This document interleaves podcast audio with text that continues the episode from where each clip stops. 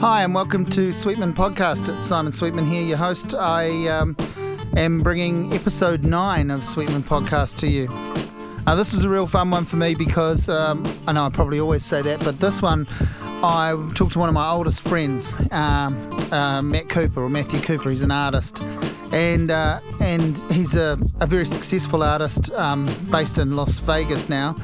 Um, and I would, you know, he's the sort of guy I love his work. I would have wanted to talk to him anyway, but um, it's hard for me to say that because I've known him since I was about three years old. So we talked about that in the podcast too. We how, how our lives kind of kept intersecting. We went right through school together.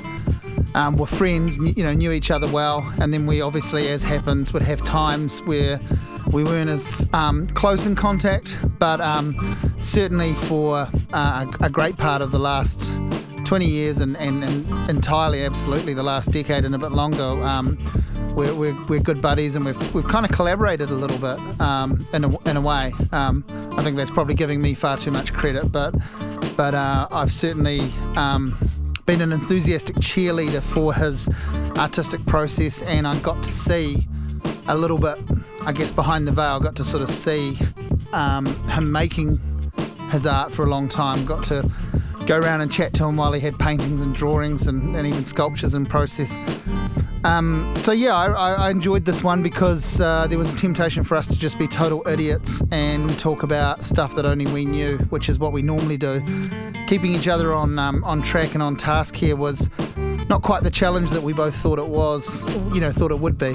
Um, so yeah, I hope you enjoy this. Matt's a, a really talented artist, and, and um, go and check him out at mattcouper.com. Uh, I'm pretty sure it's mattcouper.com. Certainly, if you Google Matt, Matthew Couper artist, Matt Couper artist You'll find, um, look him up on Facebook. He's got a great social media presence too, and all of the works are there for you to look at. Some some pretty challenging stuff and some pretty amazing stuff from him. So here's our chat. The idea is it's nice to invite someone around to your house and go. Yeah. Come round and like with time, you know, get some people that you know maybe have been a bit fucked off with things I've said about them. You mm. wel- you welcome them round and yeah. They come in and they have a beer or a coffee and they go, you know, actually had a pretty good chat and mm. you get to know one another and go, well, that's as people we mm. get on. Yeah. He, yeah. just doesn't like what I do and I don't like what he says about what I do and that's mm. I think that sort of needs to happen more that people separate out that criticism is about the work, not the person, but it's mm. really hard for people to and I understand why it's hard, but it's it's very hard for people to decide that it's criticism of a work and not of themselves. People mm. have that idea; they put themselves into their work. So, yeah, well, which is probably as good a good a point as any to start with you. I mean, what's your take on that with what you do? I mean, well, I'm I'm kind of lucky because I've got that buffer, which is the artwork. Mm. so it doesn't necessarily get to me because mm. it's the artwork getting all the the eyes on it. Yeah, yeah, yeah. So, but it's still something that you've spent. Yeah quite often an extraordinary amount of time doing, mm. but you understand it as being separate from yourself because it is a an artifact or a piece of product yeah. or what you know it is a that, thing, an object. byproduct. Yeah, yeah, like yeah. Of research and mm. you know sensations and all mm. that kind of stuff. Mm. I mean, that you know uh, Tony Fomison, mm. that you know painter who died mm-hmm. in the early 90s. Yeah. Like, he always talked about his paintings as orphans. Yeah, right. So it's kind of like, well, you, you make these things, off. you push them off. Out into they the go world. to the orphanage, which I guess is like the dealer the dealer. gallery. yeah, they might get some adoptive parents, yeah, exactly. which is the buyer. Yeah. yeah. So I, yeah. I kind of see it like that. Mm. And, you know, mm. because I, yeah, well, I mean, all art's autobiographical, but it, it is that kind of second removed or once removed idea where mm. you've got this thing, it's a representation of what you're interested in, what you're doing. Mm. And you know it goes out into the world and represents you to some extent, but still has its own life. Mm, mm. Um, I mean, it's a, a wee bit eerie fairy, but yeah, yeah. Ultimately, no, no. that's the yeah that, that's the degrees of separation. That's how I understand it, but then that's very easy for me to arrive at that. yeah, know, yeah. It's, it's, far easier for me to arrive at that understanding of how I think it should be with, with any artist and their work. Yeah. Um, from the side of the fence that I'm coming from, but yeah. I, well, you I, put yourself in the middle. That's the thing. You're, yeah, you've Mm. got this middle ground or conduit Mm. situation where you're taking something from one place and processing it and turning it actually turning it into something else when Mm. people Yeah, Yeah. my take version your of assessment of it. my version of it. yeah. Yeah. Um, but I, I totally get why people. Um, it seems to be. I, I've always sort of said I feel like it's a New Zealand thing, Mm. um, in part. But I do get why people can't form that separation that you have, where they go. I worked really hard at this. Mm. This I put this and this and this into it. That person doesn't know how hard I worked, and then they come away and they say this about the work Mm. they're really saying it about me. I, I don't agree with that, as I just said, but I can Mm. see how someone arrives at that. You know, I can Yeah. see how they find it hard to divorce themselves from. Yeah. Well, I, I mean, I don't want to come across as cold because I Yeah, do love my work and what I do. You Yeah, yeah, to, you yeah. know. And I'm sure but, you but love. it's just uh, you. You got to have those boundaries for I'm sure you- self-preservation. I'm sure you love um, well thought out praise, or con- and you know positive constructive criticism Mm. of your work too. Because anyone who says they genuinely don't care about critics, I just do not believe. Uh, that's that that's not true. Yeah. I, I think that's just uh, it's a defense mechanism. Yeah. It's a it's a safety yeah. comfort thing to say. Mm. It's like you know Robert Rauschenberg, the American artist, Mm. who who was doing these large white minimalist canvases before, I guess Robert Ryman was doing them, Mm. and he would say, um, if I get a favourable review, I see it as favourable. If I get a negative review, I just think they didn't get it. Yeah. and it, like to some extent, you got to be like that. Yeah, totally, to, To protect yourself. To- yeah. But I think I think most Yeah. artists love criticism, and I think uh, even the negative stuff, yeah, you, you get you know offended and hurt by it, but it's often the most you know productive yeah. because that that's what kind of sinks in. Yeah, and and I think um, it's not always the case, but I think we sort of know deep down. I mean, I know it of criticisms of my reviews and things. Mm. The things that people point out, as harsh as they might be, um, at times, and as hard as it might be to hear, it is because they're pretty much on the money, and you go, Yeah. you know, you don't, you don't want to acknowledge it at the time. Yeah. Sometimes you can't see it, and Mm. sometimes you you know it already, but you don't want to acknowledge it Mm. and then you go away and think about it and go, "Fuck, that person got it Mm. right." They it fucking hurt to hear it, but Yeah. they actually got that right. And so, and then you see people actually applying that to their Mm. later work, their next work, whatever, Yeah. and they probably, in a lot of cases, don't want, don't want to admit Mm. that some piece of criticism, whether from a reviewer or a, you know, a family member, a manager, and Mm. whatever, someone involved in the process in whatever capacity, Mm.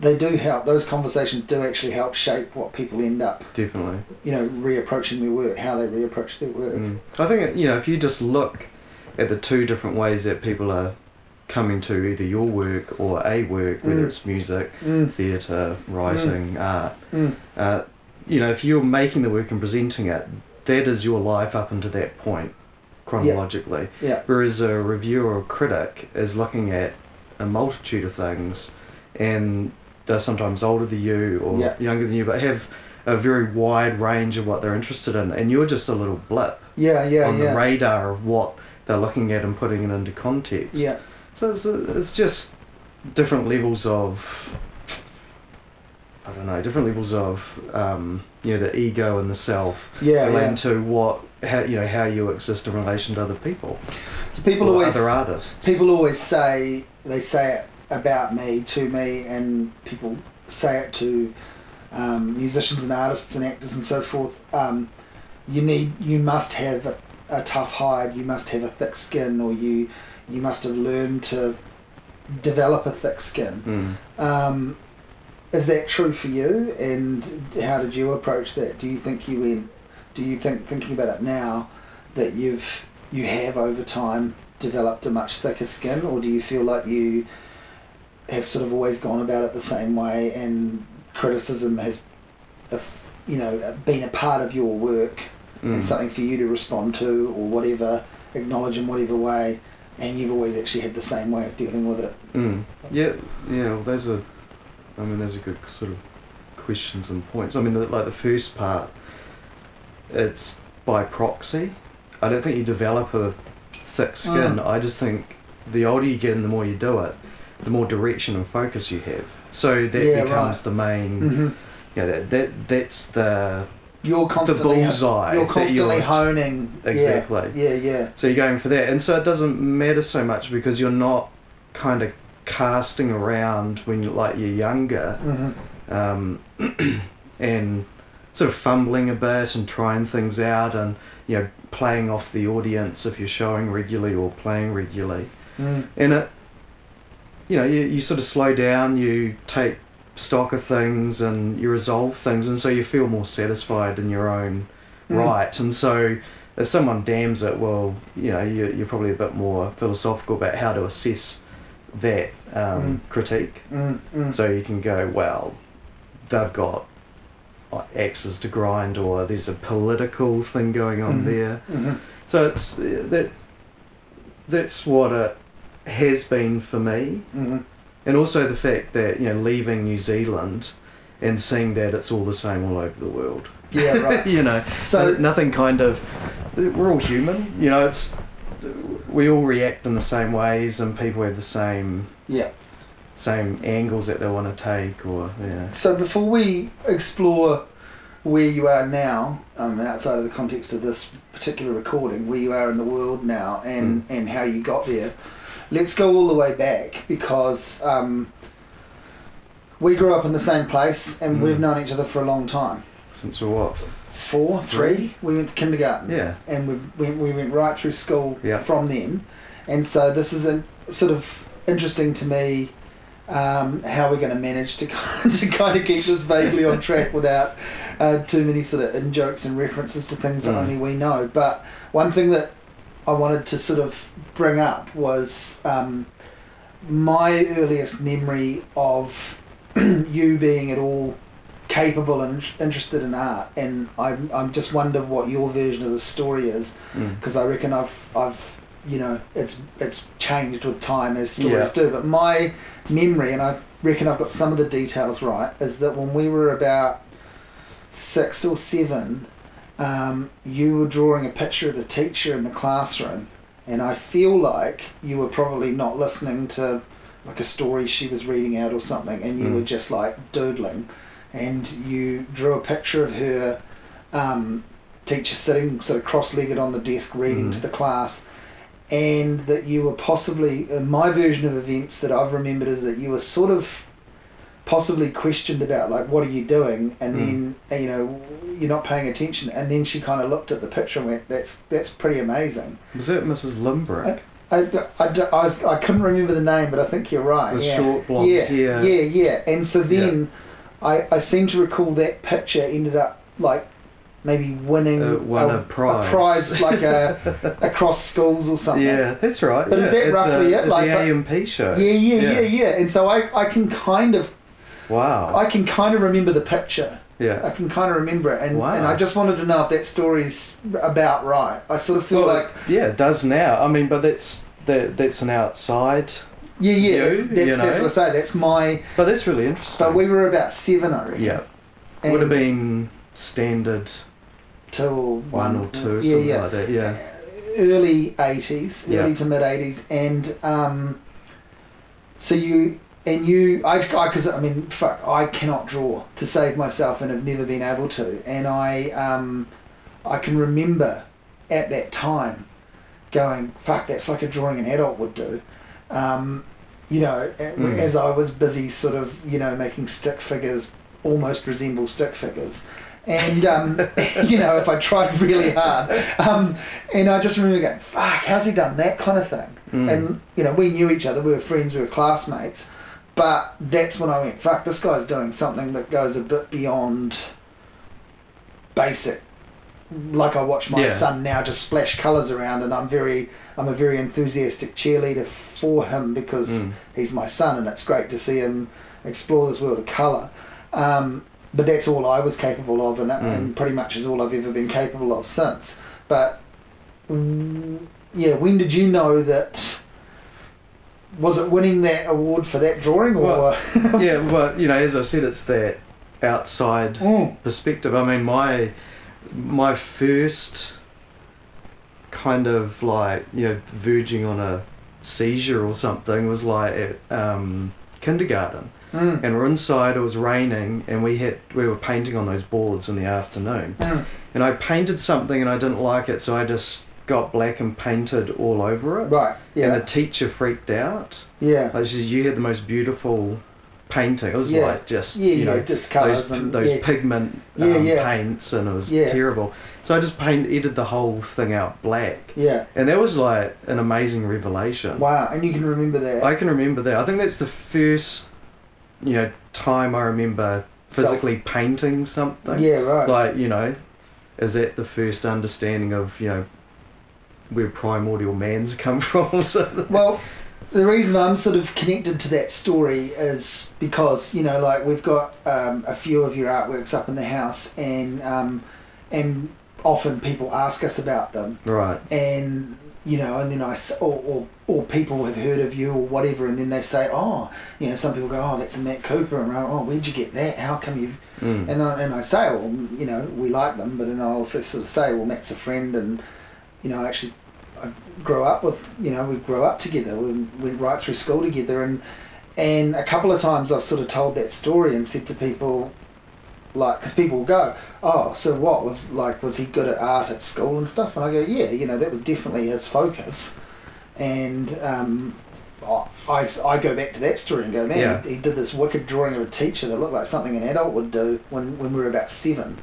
And um, so I wonder what sort of, what sort of um, encouragement did you have at home or through teachers at school that made you kind of keep pursuing that path, or Mm. internally? Like, what did you Yeah. go? Did you just go, I like doing this, and Yeah, as you know, as we got older and went through high school, it was more that I felt like I couldn't do anything else. yeah, right.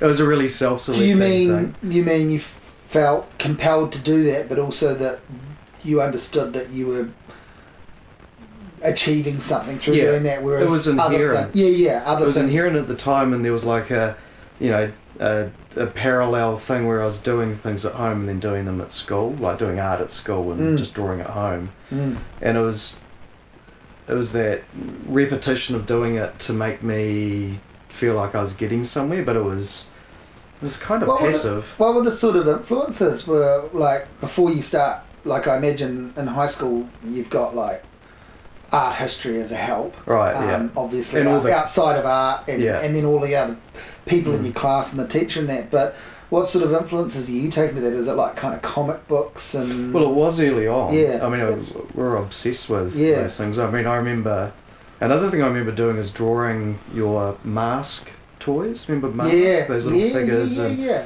and there was a the trucks i've still got a couple of, oscar's got those trucks and there was yeah. a guy in a inflatable thing. He was sort of the captain. He would Yeah. sh- uh, shoot out little. I mean, I remember drawing those and doing a lot of like drawing Popeye and popsicles and Yeah. a lot of kind of pop culture stuff, but very commercial. yeah yeah So you know, I'd draw the wrapper of a yeah right Star Wars ice Yeah. block or something. yeah It's Do your- amazing how all that seeps do your in. folks are there many remnants of that stuff They- around do your folks have My they, they dad must have kept, kept a lot of that. wow Yeah. And So have, you, really have nice you revisited it like do you go maybe not every time you're home but have you had a bit of a peek through it Sometimes, yeah, he'll Yeah. like get them out. Um, yeah cool And there was, I, I did an exhibition at the Sarjeant Gallery, which was kind of a summation of like Yeah. being in New Zealand or growing up around New Zealand art Mm. and, and looking at the, the structure of museums. And I was home and Dad pulled out this folder because I was painting all these um, sort of Spanish colonial reference ex voto works. hmm So, you know, little simple image on the top with text and they're quite sort of, they're quite naive looking. yeah yeah And one of them had crucif, you know, there's a lot of crucifixes on them. And Dad said, "Oh look, here's this drawing that you did when you were." Oh, that's right. Three. Yeah, yeah, yeah. I remember that. And it was a crucifixion work, and Christ is in this big long. I remember that being Um, included in the in the book. Yeah. Yeah, yeah so I put yeah, that in the show. So, yeah, I Yeah, got yeah. it and had it nicely framed up in this That's elaborate right. baroque frame. And, Wow. and so that was kind of a cool because you know I, I I don't really remember that work, but when I saw it, I remember thinking about doing it Mm. and things like you know. He's not normally in a big veil, Mm, so I mm. put this veil on him, and the nails go through the veil because I was trying to work out how he was suspended. You know, yeah, not yeah, not getting the main idea of Yeah. crucifixion is you know yeah, to put pain and agony on someone. So yeah, it was, yeah, I mean that, that, that's kind of like photographs as well. Those you know memories instilled, Mm. and that that's the the way that you remember things. Mm, yeah. mm. And so then, like, I mean, high school, I, I just, I remember that there was, you were focused on art. You were like, sort of anyone I think that knew you at school Mm. knew that, that that's what you did. Yeah. Which is, you know, it's funny for me thinking about it because I guess people knew that I, probably people at school knew that I was quite into music, but really Mm. what they knew about me was I played hockey, Hockey. which which you did, basketball. yeah, yeah, which yeah. which you did too. Mm. But um, but like they knew that about me, and I don't. That's not in my life at all now. Mm. Apart, you know, apart from that, it was in my life. It's not currently. And whereas you've you've just had this this thing that you've just continued. It's Mm. it's like you're. I, I, I sort of think about it now and go like you're like a lifelong student to, Mm. to painting and drawing and, and, and art as a Mm. as a as a pursuit.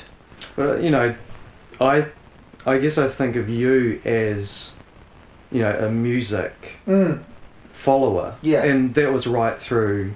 You know, Yeah, the- yeah, Since I knew you, because school, you know we'd go around and hang out at your place, and you'd Mm. go check out this new cassette. And, yeah, you yeah, know, tapes, and, yeah. and it, again, that's that perception thing. Yeah, like yeah. people saw you as a hockey player because you're in the first eleven, and yeah, you know you, the team won yeah, competitions and stuff like that. But Yeah. really, when I think about it, you're the music one. I mean, I remember um, getting that uh, Paul Kelly and the Coloured Girls single, mm. you know, and discussing that, going around and trying to Mm. find someone who actually had a record player to listen to it, Mm. and that mm. Bradman song. That's about right. the cricket yeah, player. yeah, yeah, yeah, yeah. You know, and so it's, you know, that has been ongoing for years. you know, Yeah. amongst, I mean, these other, uh, you know, things I remember like James Wakefield playing Public Enemy Yeah, to me for the first time. yeah, That was mind blowing. yeah. But generally, it's been you know that ongoing music thing, Mm. which has dovetailed really nicely with how you know we've Yeah. developed and you know developed our actual personal interests yeah, interests instead Yeah. of you know thinking about well the you know the sports, which is a very New Zealand thing. yeah, yeah, yeah. Yeah. So, um, yeah, because I think like it's been great how we've whenever we've hung out, sort of in the last say twenty years, across that like. Um, it was only twenty years. no, you know, like so I'm saying since since school, um, you know, um, there's been like, um, yeah, like we've we've kind of known a lot about what each other is up to and Yeah. what, and what we're trying to do, Mm. and then we've had, you know, I guess we've had versions of this. We've sort of sat and actually had Mm. this kind of conversation, minus the recording Sure. quite Yeah. quite and, and, and, and sort of a bit more like kind of relaxed. Um, often it's Mm. been quite um, quite interesting to sort of know that about ourselves. But Yeah. but so tell me what I mean. I know I know what you did a little bit, but tell me what happened significantly for you after school. What's the Oh, I.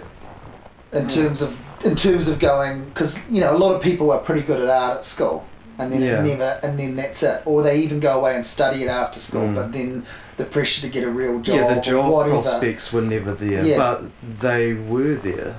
And Yeah. that was, I mean, that was a real revelation, uh, kind of being set free at high school and having quite loose art teachers who were, yeah I mean, a couple of them were fantastic. yeah But, you know, they had all the really good reference books and, you know, leafing through things like Art New Zealand and thinking, Yeah. well, there's a lot of artists and they're making a lot of work. How do they make money? how do they sustain themselves yeah yeah. and so you know, I guess that's one of the reasons I got into Rob McLeod yeah because I'd really like one of his big paintings that I'd seen in fifth form down at the, um, the old National Gallery here in Wellington, yeah and it was abstract, and you know that was not part of my language, Right. So that was really interesting. But then finding out he was a teacher, mm. and so going, okay, well that's that's one way of doing it, Mm. And then like going through um, when I was at art school, going through Sotheby's catalogs and looking at these massive prices, Yeah. and thinking, you know, that's a lot of money for artists because normally they're poor, you know, yeah, because yeah, you yeah. get caught up with the whole Yeah, yeah. McCahon, Colin McCahon kind of Story. You know, the you know whipping the back and doing Yeah. the painting, the big religious paintings and things. yeah. yeah. So was, I guess it was kind of like trying to be a bit more pragmatic, which doesn't kind of feel like me at all. But Yeah. there was obviously some want to do it and then work out how you're going to survive doing it, Yeah. which is an ongoing Yeah. issue. So you you leave school and you go to um, Wanganui Yeah. and you do what's the actual course? Bachelor of Fine Arts. So it a, the second year of a Bachelor of Fine Arts, and they were the only polytechnic in New Zealand to have it. yeah. So it was a, it was a lot of extra work, and I guess I went there because I got to know Rob McLeod, Yeah. and he had helped set up the summer school which I went to, and then um, I guess there was some influence on the development of the course. Yeah. So you had to do a hell of a lot more work than what, say, someone in Auckland or Christchurch at you know Elam and Ilam Yeah. Would Yeah. have to do, but it it just kind of felt like it was a good place to go to, even though Yeah. none of my friends went there, because that was the dilemma. I I guess I really wanted to go down and do design at, at Vic or at um, the Polytechnic down there, Yeah. Yeah. because I got the scholarship to go down there, Yeah. but then I just flagged that and went to Wanganui, Mm. and that was great. I mean the the art school was kind of like the Kiwi era of education places because Mm. it kind of dried up quite quickly. But there were just some really good tutors there, and a lot of American influences, which I quite like. Mm. Mm. Um, and just that challenge of, you know, sitting there and the teachers, you know, the tutor going, so who knows who Edward Said is? Mm. And like, this is crickets. Mm. So that you know that new way of like looking at things through you know art and literature and so we got we got all that which was amazing. Mm. And so here's where I'm a bit um, murky on it because Because we didn't have a lot of we didn't no. well we did Yeah, yeah, a we little bit. We weren't sort of hanging out a lot because you were there and I was down here. But Mm. I remember you coming down to Wellington. You know, I remember Yeah. my first year you coming down at least twice. Yeah. And you know, we stayed at kept- the terrace stayed in our place yeah. and had drinks and yeah caught up and stuff. But also it's you know it's pre social media and Exactly, pre yeah. texts. Mm. You know, on cell phones and I'm trying to think how No we one really- connected. no one really wrote letters. Mm. You know, I we didn't really write letters and I would have had to go down to the corner and use a coin phone yeah to to call. a landline. Were you at Oh, I was Vic at House? hos- yeah, Yeah, that's right. yeah. So And leave a message with someone, and hopefully they'd yeah. Right, put that under your door. But I was gonna. So we did catch up a bit, but then when did you end up down here? That was time? 1999. Okay, So I so graduated four- 98, Yeah. and I So yeah, three, four full years in four years Yeah. doing the bachelor's course, and then thinking, shit, I need to Get a job. get a job, Yeah. and you know, again, Rob McLeod Yeah.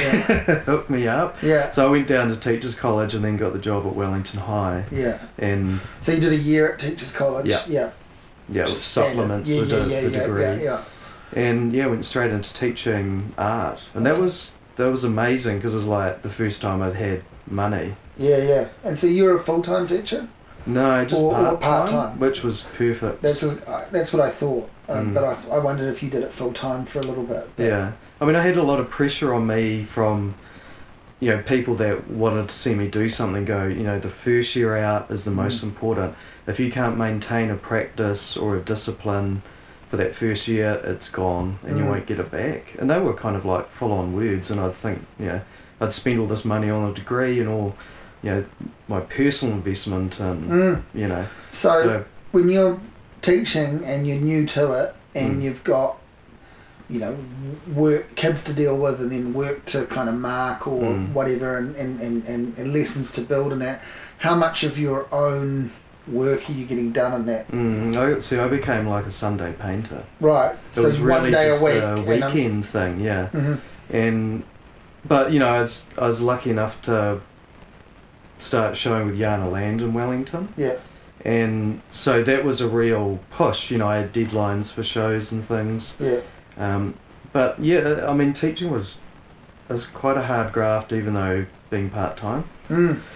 But uh, I mean, what was good about the teaching was that it was, su- it was supplementing income, and I was also trying out ideas on Yeah, the students. so yeah, I, yeah, you yeah. know, I processed a lot of different. And probably getting you know, getting some ideas from them. Uh, Yeah, well, Probably, would- yeah, you'd you look know. at stuff and go, Yeah. "Well, I would have never thought of yeah, it." yeah, yeah, Yeah. yeah. So that was a good. That was a good introduction. I'm kind of glad I did it that way. Did you teach some people that were that, that kind of blew you away? Were there some really good some really smart students and talented Yeah. that you went, wow, that's you know, And they've gone on to do, yeah, have their own Okay. careers and stuff. yeah, right, cool. And yeah, that was nice. I mean, the first sort of three years teaching, man, the the students were awesome Mm. and very kind of self motivated. I mean, you're you're so lucky to be in a like a high school situation where students are predisposed to doing the course, whereas you know even at university now. I sort of remember tricky. that about our school, though. As you say, there was good art teachers because I I only did art at high school for the first two years, Mm. and then I think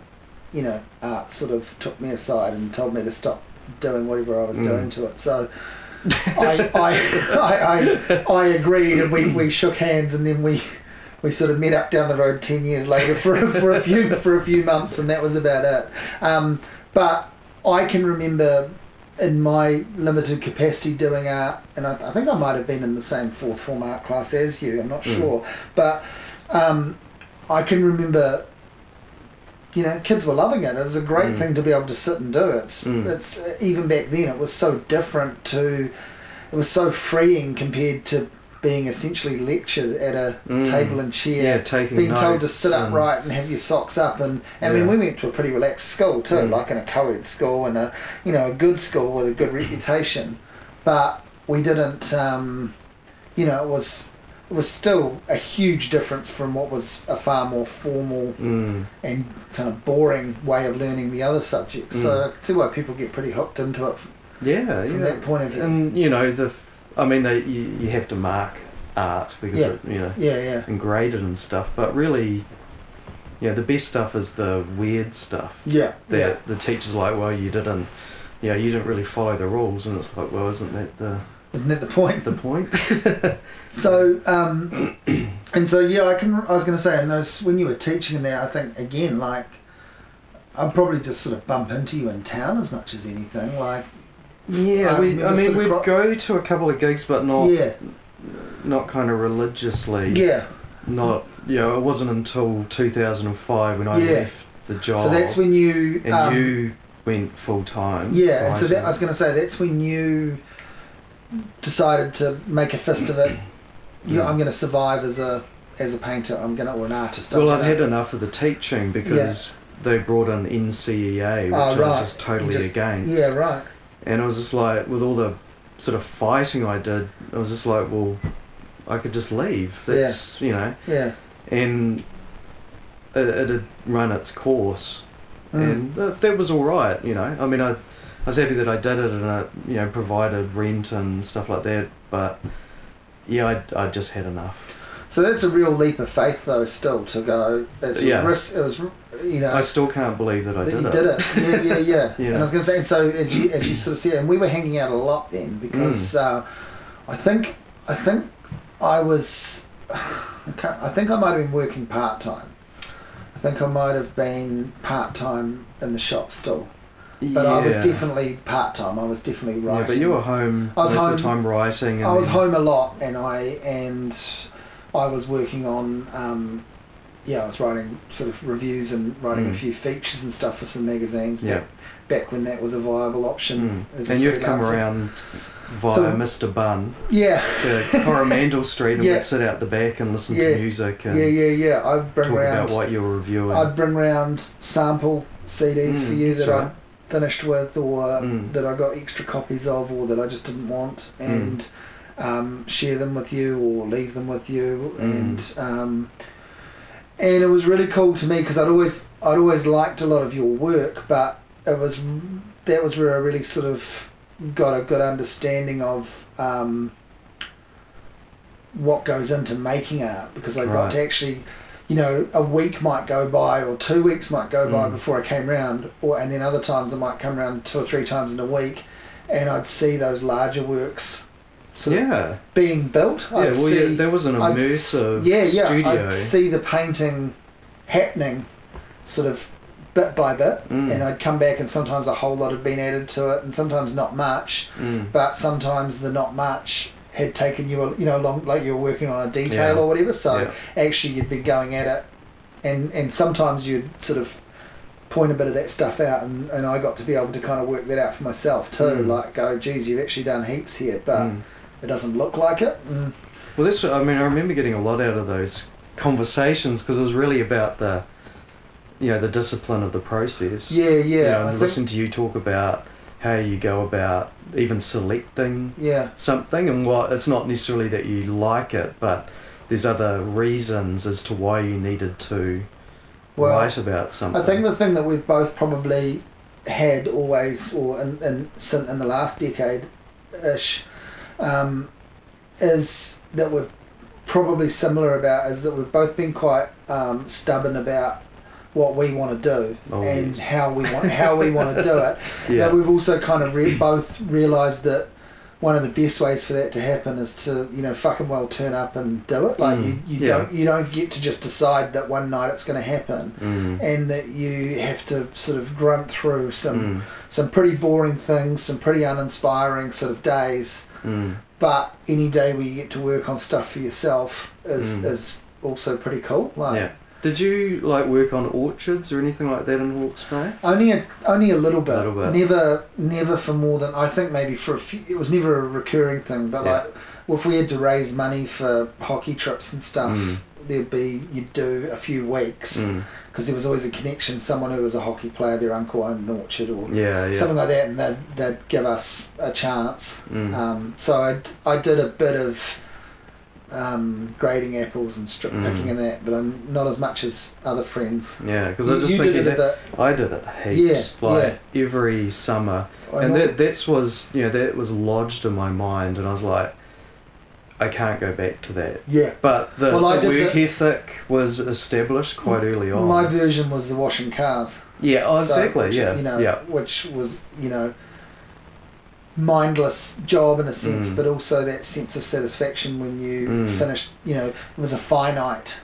You know, you finished the car yard and Yeah. you had X amount of hours to to do it. yeah, and the variable was the weather and the number of people on the yard Mm. and the number of cars being added if things were being taken in and out. But you always knew you could Mm. roughly do it in a set amount of time. mm, And yeah, it was just there was a feeling of completion. yeah, You know, a Yeah. sense of achievement to get done. mm, What was essentially a pretty mindless task. yeah. And I used to strap the Walkman on, Walkman on and listen to tapes, and just listen to listen to the Grateful Dead and Santana and all this Yeah, kind of stuff yeah. while I was washing cars. Yeah, so that was kind of my version of the orchard work. Mm. Yeah, because it's yeah uh, that that's kind of like you know where the songs for Drella yeah, you know is that hard graft album yeah, you know emotionally and physically and then talking about someone who was a hard worker who just Mm. you know it's it's work yeah, yeah, yeah, and that yeah that's why I love that album so much. yeah, yeah. Same. I mean, and that's you know we've and I think we I think we listened to that well you you definitely introduced it to me yeah, I think so. and I remember sitting there it was I think it might have been up in Thorndon Yeah, I first heard it yeah, right. yeah Yeah, possibly. Um, yeah, that's that, that was always a favourite of mine. That Mm. it was kind of, um, in fact, I like it more than New York. You know, Yeah. New York's great Mm. and it was a really important album to me because it sort of came out right around the time I was really first discovering Lou Reed. So yeah here was this new thing mm. to have right at the time, and it, and it was you know this major return to form and that. Mm. But I was. Drella sort of spoke a bit more to me. Well, I think it's a you know because it's about an individual who was like a city. Yeah, well, that's true. Yeah. But also, one of the things I took from it too, I think that I think is so crucial to it is you know, there's your fucking Velvet Underground reunion right there. You know, like the Exactly, one that yeah. they did a few years later was like a little bit false because it was them doing like greatest hits Mm. for stadiums, Yeah. and they weren't a stadium band, and they didn't have hits, Mm. but they went out and did that show that was.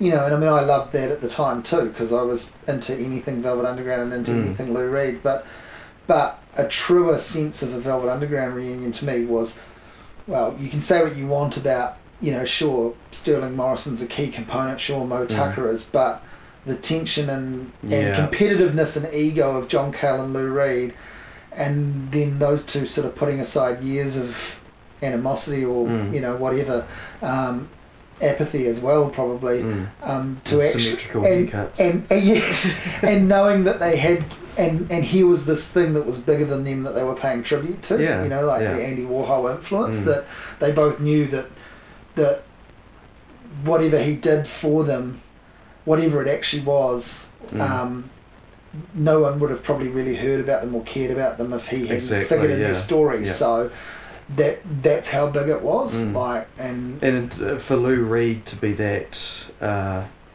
you know, kind of apologetic in Mm. the way that he is in the album, yeah yeah, yeah it's a real um, usually confessional into that. that's right and that catharsis as well, obviously for Cale. Yeah, Yeah. and and um, and you know, after the Velvet Underground reunion, the formal one, it's funny that they basically just break up That because again, because yeah. those two just get at each other about Mm. essentially who's boss, who's gonna. Yeah. I think the main sort of falling out was they recorded a version of MTV Unplugged that they were going to release.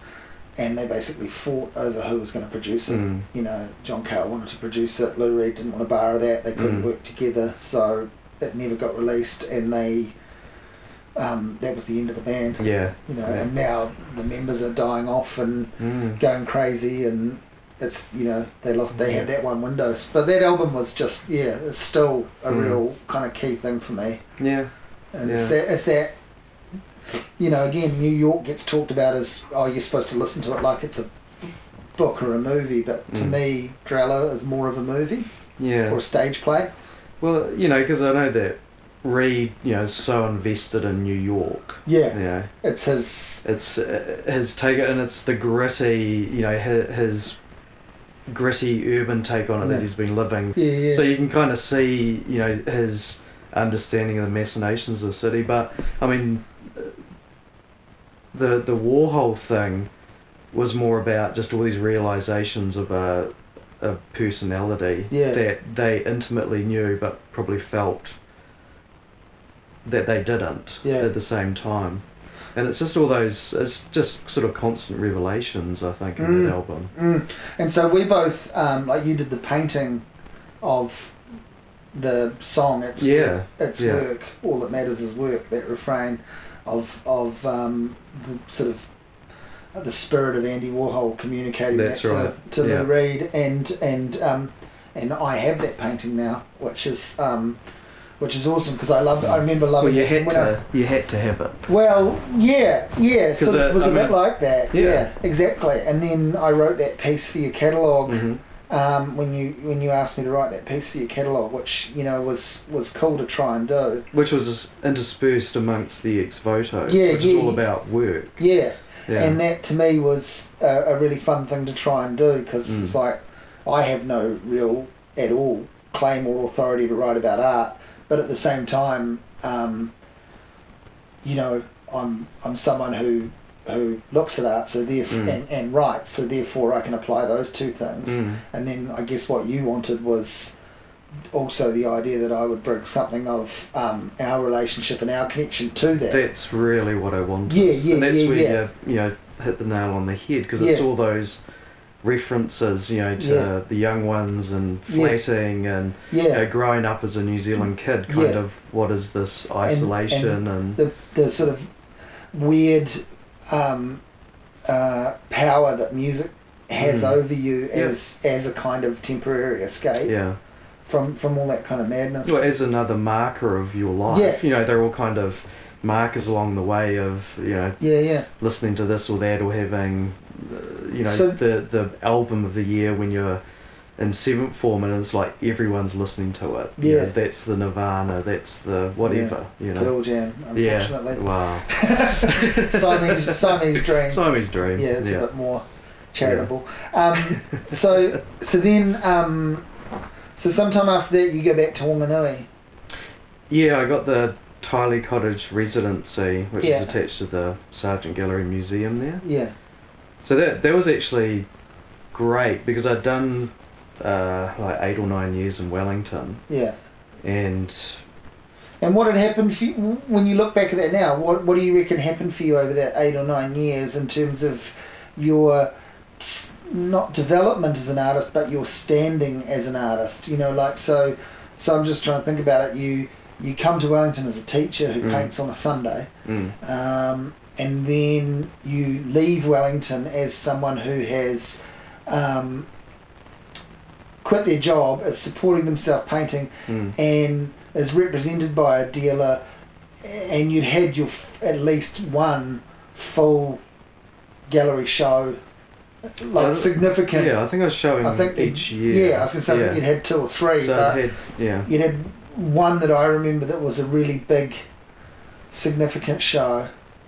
Um, so yeah, that's an interesting kind of mm. Yeah. yeah. Well, I mean, I really do look on sort of that time in Wellington as you know a lot of different projects Yeah. trying to you know build up parts to a sum. training ground kind of thing. Yeah. Like you've got the tools, you've been Yeah. formally learned and you've been practicing, Mm. but this is where you work out what it's going to be and how it's going to Yeah. work, how it's going to work. And for a lot of the work was like trying to assess the context that I was in, whether Yeah. it was Wellington or New Zealand or internationally. yeah, So I was, you know, sort of feeling my way through that, and it was a bit of a, um, you know, push it out there and see what the responses were, whether they're negative or positive, and then go on to the next thing. but hang on, you had also done a little bit of travel from Wellington. You That's before, right. Yeah, which is quite important. You've that was Scotland. that was big. Yeah, yeah, that was a that was um, really big for you. international residency, Yeah, and there was like a lot of and you did those giant, musicians. giant fucking canvases. Yeah.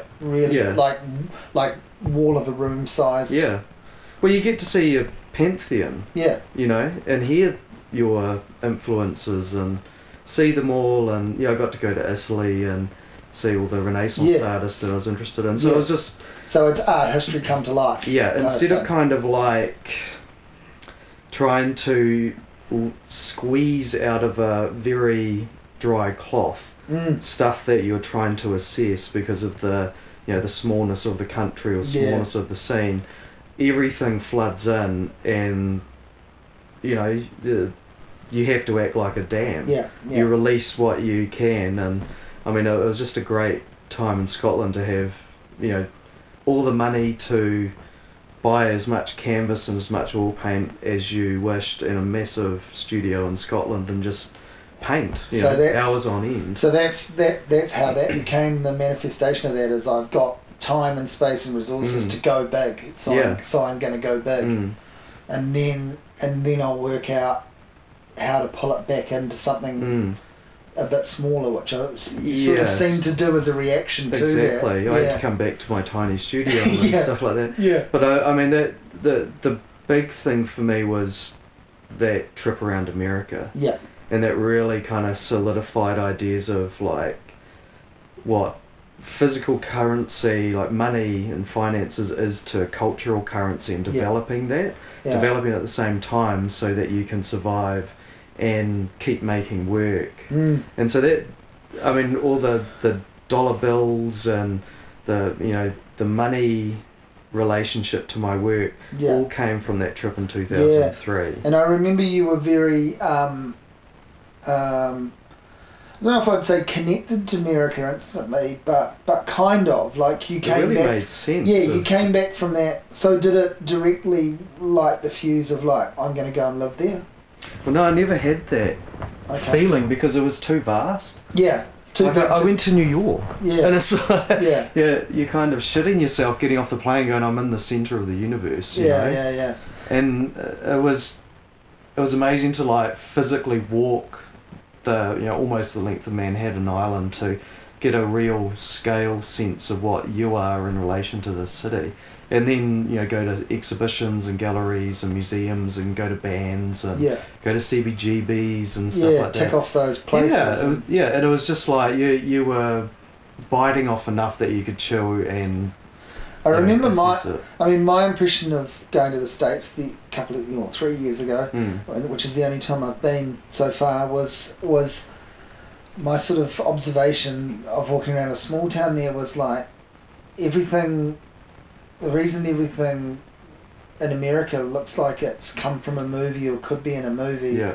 is because it has. You know, like Exactly, it's that's that's where the sort of modern movie business was was built and Mhm. exploited and exaggerated and transmogrified and continues to Mhm. this day.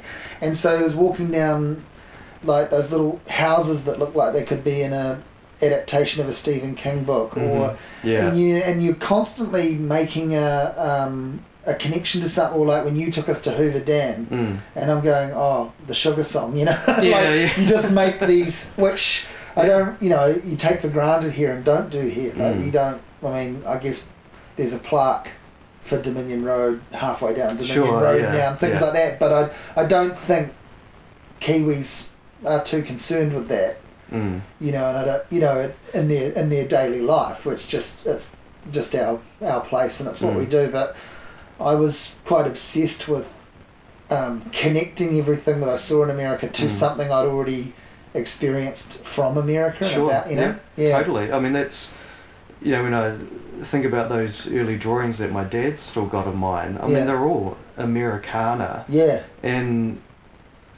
you I know, mean, we like to say that um, in New Zealand, one of the sort of things that's often said, and I mean, and it is a truism that, that, that we get both sides, in both sides, and we understand both styles of humour in that because Mm. obviously, yeah, young ones, Monty Yeah, Python, being part of the Commonwealth. the, the goons, all that stuff, uh, really important and and and a lot, you know our upbringing and a lot of us in terms of understanding comedy and a very different style of comedy from Mm. SNL and American Yeah. movies and even you know even now like Louis C.K., Amy Mm. Schumer, whoever. But um, I think you know even though yeah even though part of the Commonwealth, I think like when you get when you're growing up here, or for us anyway, I think like it's it sort of takes that trip to America to see just how much of a stranglehold it's sort of Mm. had on us and Yeah. how much of an inf- you know for both good and bad essentially like Yeah. how much of an influence Mm. Yeah, yeah, Just that's massive. totally true. I mean, I think with comedy, I mean, I just rewatched the the the four seasons of Blackadder yeah because they were talking about, about the doing new that one. next one. yeah yeah yeah And I still prefer that type of comedy to anything that's come out of America, whether it's Hicks or yeah wow really or Louis C.K. That it's that kind of, and I don't know how you define it. yeah Maybe it's just that constant referencing a history. I was going to say that it so well to the, uh, to take the to piss out of it. yeah yeah I was going to say the Yeah. historical the fact that it's about something a bit bigger Mm. whereas um, um, Americana or American comedy's more, you know, quotidian, yeah banalities, you know. Well, Alan Alan Stewart said to me when I talked to him recently that um, American comedy mostly requires a victim, which I quite Mm. like. And it's like sometimes the victim's the audience member. yeah. Sometimes sometimes it's um, you know self-effacing Yeah, and the victim yeah. is the comic. Um, but usually it's you know it is that banana skin pratfall of some Yeah, kind or other, like whatever it is. They, it can be Mm. subverted, but essentially it's that. Whereas Mm, British comedy has that does have that bigger, wider mm. context. Yeah, yeah, yeah. That's that's interesting. yeah, but uh, I mean, I guess, but America, I don't know what it is. I mean, that's why I guess I went to kind of So find out. I'm just no, I'm just laughing now because I'm thinking to get to get us back on track, um, which is hard enough as it is. But to get us back on track, I'm just thinking. So all this travel was really important to you, um, going around America and Scotland and checking out Europe, and then you come back and then you go to tiny little Wanganui again. Mm, Um, and that was really important because what it's validation for a start, like the residency, the yeah, that's validation, and that's and I mean I came and we came and stayed a couple of times I Mm. think then, and that cottage was is amazing. It's It was such a cool. yeah, It felt really um, special to get to see it, Mm. like just you know, because otherwise, why would we see it? Why would Mm. we know? We could drive through Wanganui and not know what it was, but. Mm. We came and stayed with you guys, and it was it was cool. It was very, yeah, it was very nice. I mean, it was, it was weird because I very much, well, at that point, I had the mindset where I'd never go back to anything. Yeah. Always keep going somewhere Right. new. Yeah. So it was a bit of a, it was a bit of a head fuck to go back there where I'd studied yeah. and, you know, kind of feeling like, well, I'm backtracking.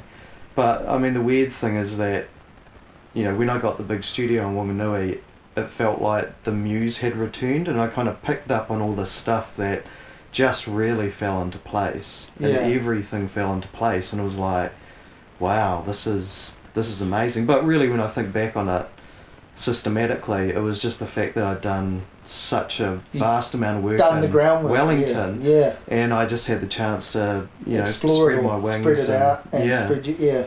Because I always, I still say to people, because I mean, I had this, I had a funny connection to Wanganui of living there for a couple of That's years when I was really young. on, so I don't, you know, I don't, I only remember it when a photo is shown to me. Mm, Um, but and have no connection with the place at all, really. But mm, I really enjoyed those visits when you guys were there because um, obviously we were, you know, able to sort of see probably a different Wanganui to what we would have yeah, seen totally. if we'd just gone and decided to hang out there. Mm, And we got to sort of meet some of your friends and colleagues in there, and um, and and we still sort of talk about like what a like interesting community of artists were, and I guess still are there. We haven't. Yeah. been for a few years, but but there was some, you know, and we we we bought some bits and pieces from there, and there's some really cool stuff going on. mm.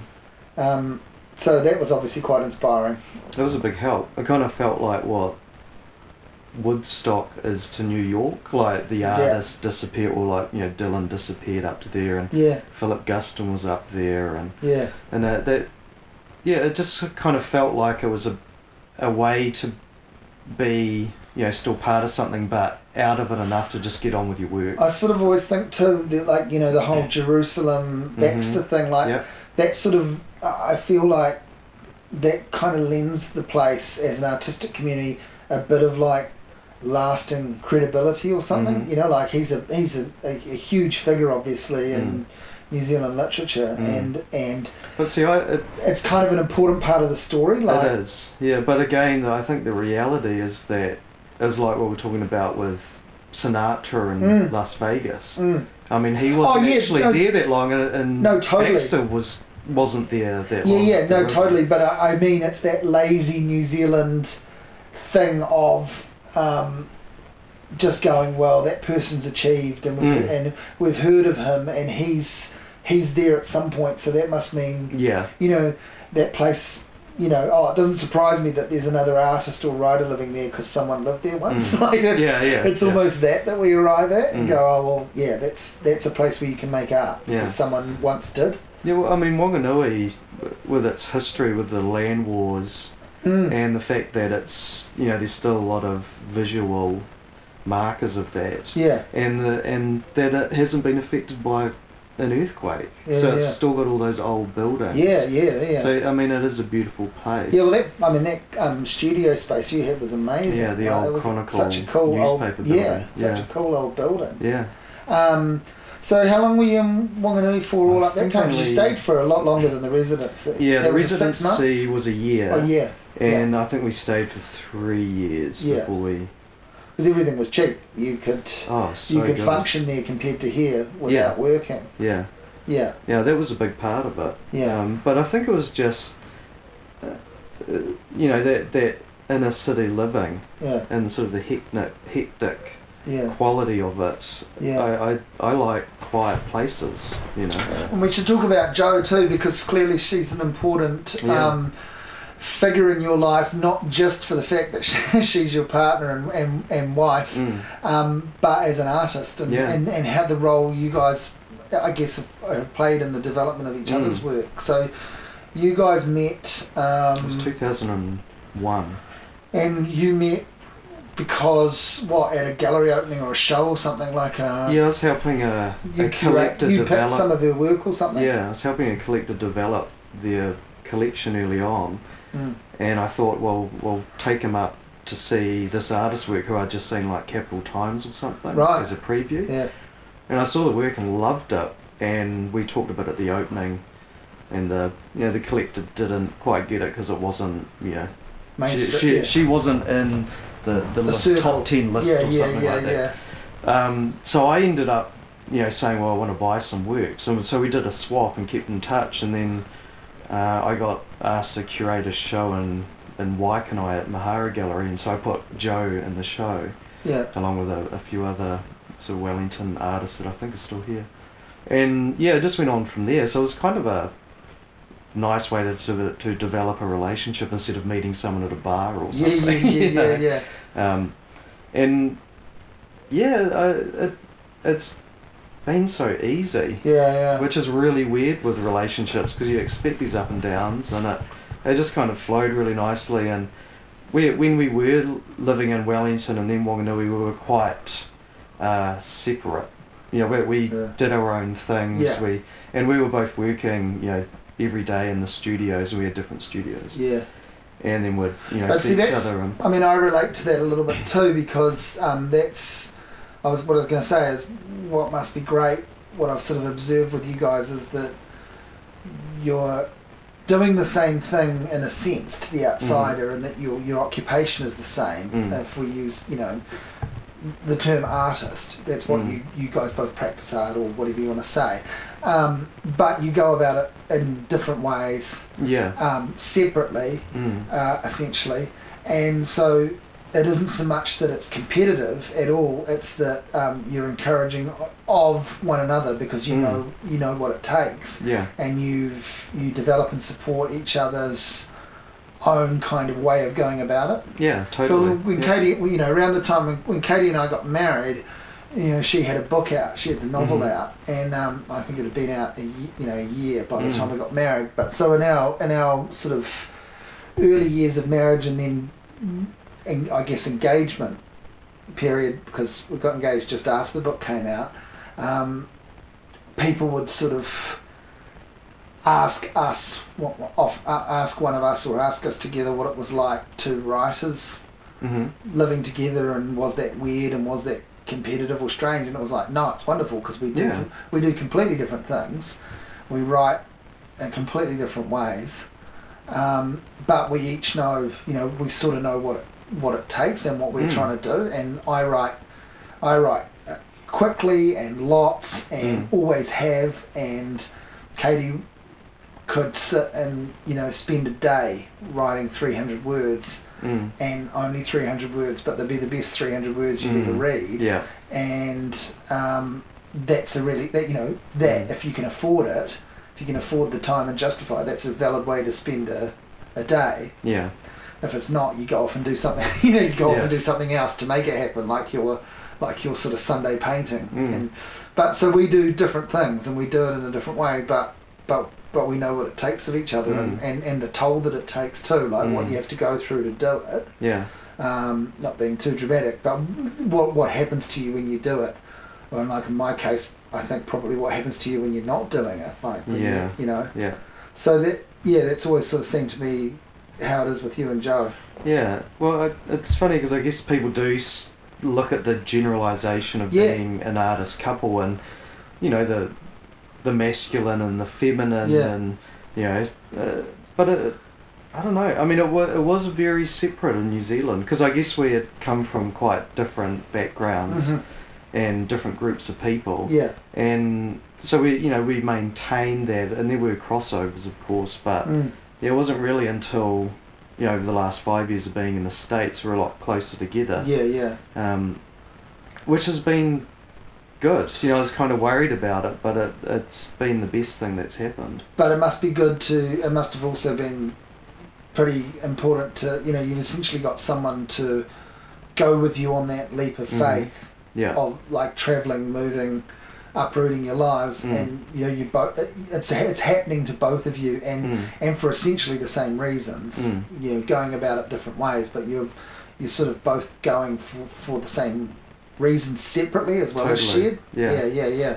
yeah Um, and it, it was a you know it was a leap of faith and Joe was a little bit apprehensive about it in Uh, the same way that I guess I you know I had I was sort of thinking you know I need to push forward to something else so I was looking at all the things over in the states where you know I was very aware that I was leaving my family and good friends and yeah, um, you know New Zealand music and Yeah. and so that's what kind of Joe was fixated on, and it took a bit of time in the states to get into that, um, and really kind of feel what we could achieve as possible. yeah, yeah. Um, but you know, again, that was just kind of sitting down and talking it out, and and again, just that support of each other to you know get through it. So, three years in Wanganui, hmm and then the big move, Mm. and you guys live in Las Vegas, Mhm. and you've been there for five, Five years, just over five years. And what was it about Las Vegas that you know? Did the pin go on the map at Las Vegas? Was that the first? No, the, I mean the first port of call was San Francisco, because we kind of, you know, we, we thought, well, we're artists, we need to be in an art scene. Yeah, Um, I think at that point LA was just too daunting for us Yeah, to yeah. comprehend moving there from Yeah. Wanganui. yeah, yeah, you know, from 40,000 people to 12 million or something, yeah. I believe was in the yeah, LA district. So we went to San Francisco, um, but we needed, you know, because we got green cards in the diversity lottery, we had to have a sponsor over there. yeah. So the only person I really knew was a, a teacher friend in um, Las Vegas. Mm. So we went there out of that necessity, but we'd also been there in 2008 on a trip. Yeah, and we both you know when we when we were kind of talking about what we wanted out of America well it was you know art but you know also the culture of America. Yeah, yeah, and when you sit down you think about what's really ultimately kind of Americana that we grew up with well it's you know Las Vegas because Yeah. you know LA is kind of it New York is kind of it yeah, but they're, they're also changing kind of constantly and they're not so much of a kind of a film set Yeah, like yeah. Las Vegas is. Las Vegas is a, a fascinating kind of time warp, isn't It's it? Like, insane, yeah. I so we went we, we went to San Francisco a few years ago, and then and um, Grass Valley and a couple of other little places, and then we came down. Katie and Oscar and I came down and stayed with you guys in Mm. Las Vegas. And that was amazing. And we were only there for a few days, and we, we packed in quite a bit. But it was Mm. amazing because talking to people now too, our experience in Las Vegas because we had a six-month-old child, which was a, a sort of an insane, kind of insane. insane to kind of go to Las Vegas in the heat. well, not In- extreme heat, but in pretty And hot was it, conditions. July? Yeah. Um, No, oh, no, no, no. It wasn't. I can't remember now. May, June. May. Coming yeah, into so June, the I think. start of so the, the start heat. of the heat. Yeah. Like obviously it's going to get hotter, but um, and we had quite a different experience, you know, going to Las Vegas than just about anyone we've talked to, which Mm. was great because we obviously through you guys, and and arguably we would have never gone. I mean, we came to see you guys, yeah. but obviously it was cool to think, oh, we're going to go to this mad fucking place that Mm. we've seen so much about and know about, but have never experienced, and we kind of got to see it to believe it. But you guys took us to, I guess, the kind of the art world within Las Mm. Vegas and, and the and- oddities. and the oddities and Mm. some of the old culture. Because I know from talking to people, they they get a you know they get a they they get a hotel and a casino on the strip, Mm. and that's Las Vegas. They spend a few days yeah, they rolling up and down the strip Yeah, and getting pissed and Mm. you know losing a little bit of money at the casino and laughing at the sort of drunk freaks mm. walking around and like I feel like you can do that in Auckland.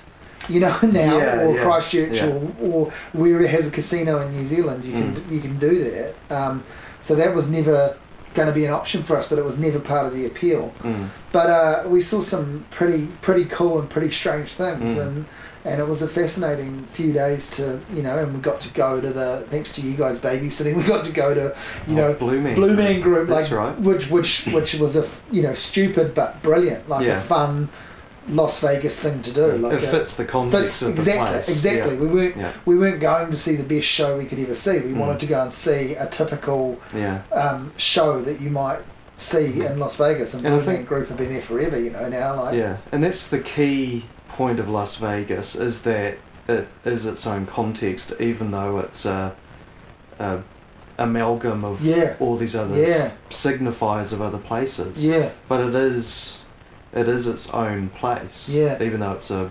simulacrum. yeah yeah. It's Yeah. I, I think we think about that, that those few days there quite a, quite a lot, Mm. and because I, sort of go, well, I mean, I suppose as long as you guys are living there, you know, we probably will go back because Yeah. we'll come back and see you if we if we make I it to the so, yeah. states. But but if you weren't there, you know, we probably wouldn't go Mm. again because not that we didn't we wouldn't like it, but yeah, just having seen what we saw. Well, it's the preconceived perceptions of the place. Yeah, yeah, yeah, exactly. Yeah. And so having seen what we've what we saw that time, we'd want to see more of that Mm. and not you know not more of the strip. Mm. Although walking up the strip, you know, when we first got there was obviously like a rite of passage type thing to Yeah. do. Like it is Yeah. still something you have to Mm. include. Yeah. Well, it's you know it's all uh, it's a very permissive place because that's that's where people travel in America all over the world Mm. because they know that they can do what they want to do, It which just, is a really interesting concept that you can't do it in your own city. yeah. So they they, they feel that they have Yeah, the yeah, yeah, permission to go and be a total jerk For, in another place where people are like, congratulations, for one you're night doing or for one night or one week in a Yeah. year or, or one night a month or whatever it is. Some of them go there regularly Mm. and some save it up and And that, that's where the division between people that either love or hate the place comes from. yeah. Um, you know, because some uh, it's it's like the guilty pleasure. Yeah, you either accept it and just kind of ride with it and really really love it, or you're just gonna look Even down, that- even look that- down your nose at it. even know. that airport, like land, landing there, because you know we just flew from San Fran to, to Vegas, which I think Mm. was about an hour or an hour and a half or something, and and um, landing there, and you just get these visions like people sitting in the airport smoking at the One Armed Bandits, and you sort of get this vision of people still going there to make their fortune and Mm. nev- and never leaving the airport. You know, like going, oh, I'll just try now, and getting Mm. addicted to Yeah, it probably doesn't quite happen, but you you know like you can get that that vision of that that that's the lure mm.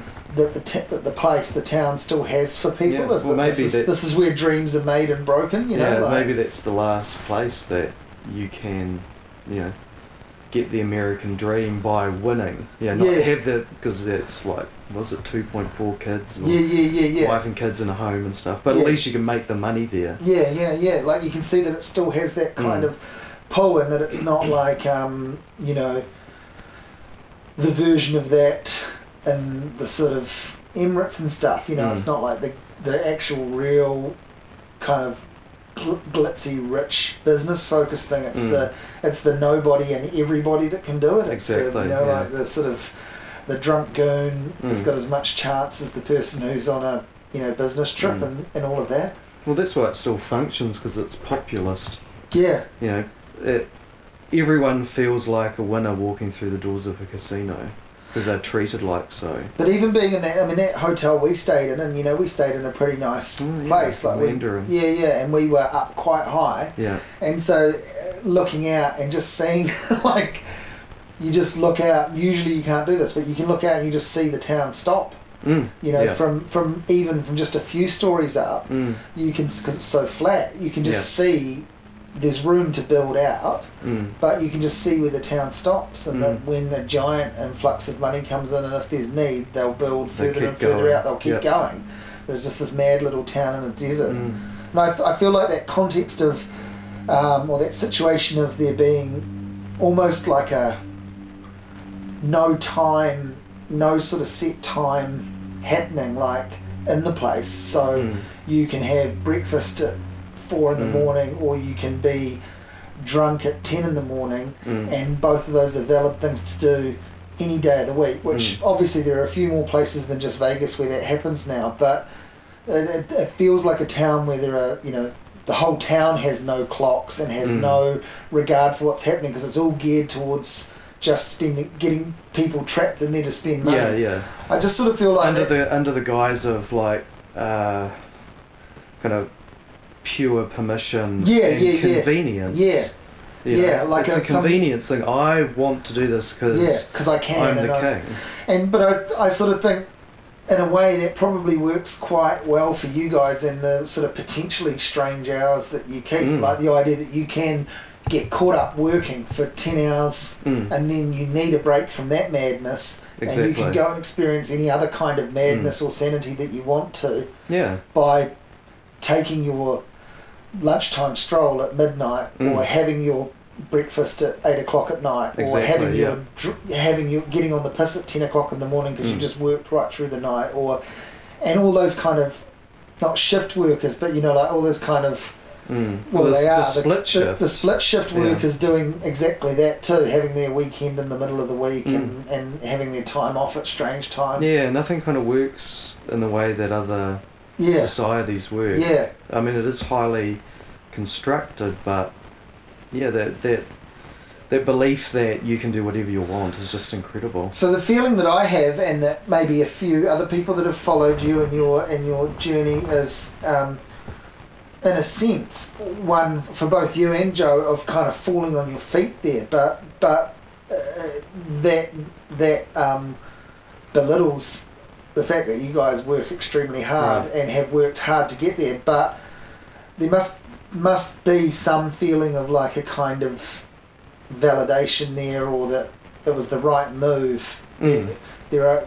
It feels like opportunities have opened up to you guys Yeah. that you wouldn't have had here, that you couldn't have imagined before going. Mm. But it, I mean, to be fair, it is just such a massive place. Yeah. you know. Yeah, But it, yeah, it, combination of hard work and trying to you know present the perception of us yeah, succeeding, and you know it it has gone really well, and it's been quick. I mean, most people have five year business plans that.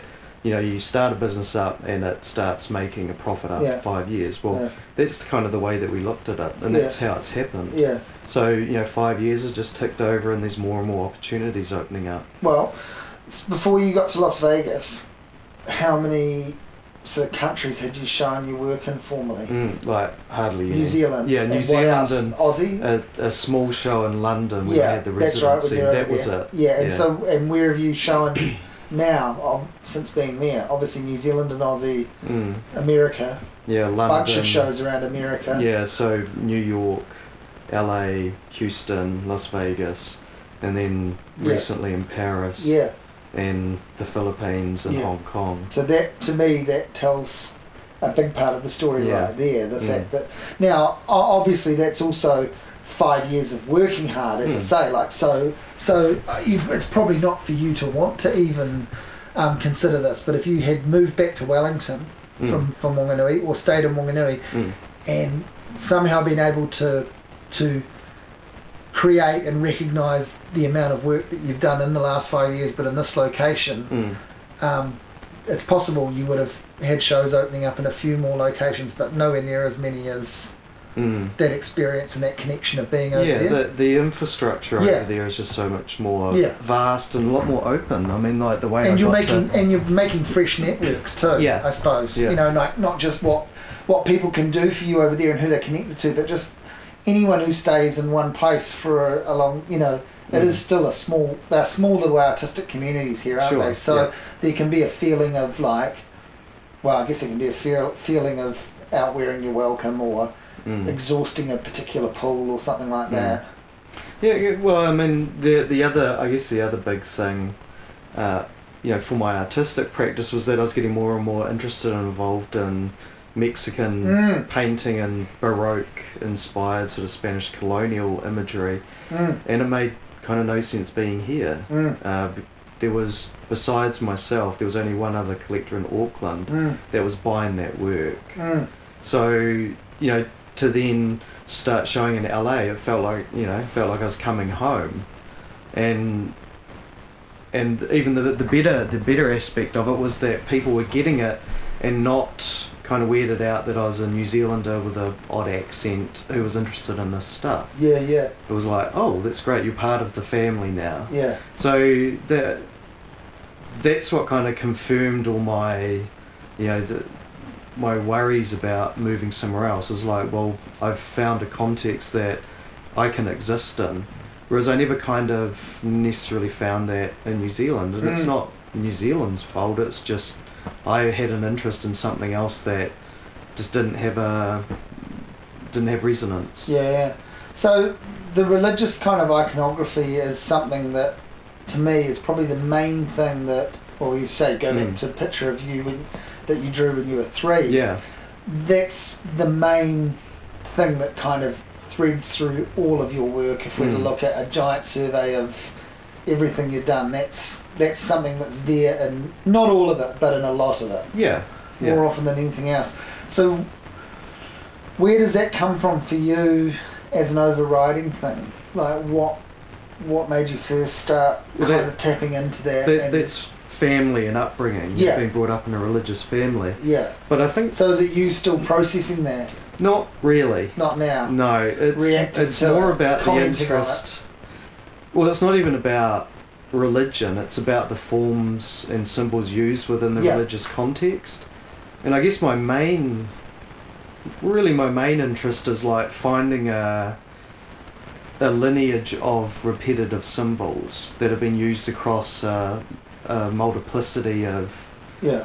religions or um, men's groups like the Freemasons or pagan imagery, and you know exploring the the strangeness of how symbols can be perceived. Mm, mm. And so it's a risk because you want to make an artwork that communicates something, but I'm doing it with these forms that work on a multiplicity of levels. Mm. So it's a it's a conundrum, but I like that because otherwise I might as well just write it down or dictate Yeah, it. yeah, you yeah. know. So it's it's it's trying to work out in my mind what things mean and what they say, and what they say to me and what they say to other people.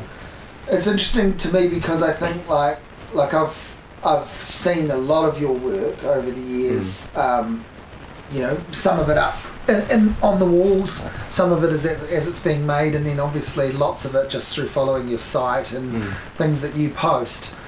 But do you reckon, um, eh, you know, as the work gets more, um, I feel like as the works get get more involved and and arguably more intense, and as it develops, um, there's far more of the story to look through. But Mm. do you reckon you're being asked more to explain directly what a particular work means, or are people getting?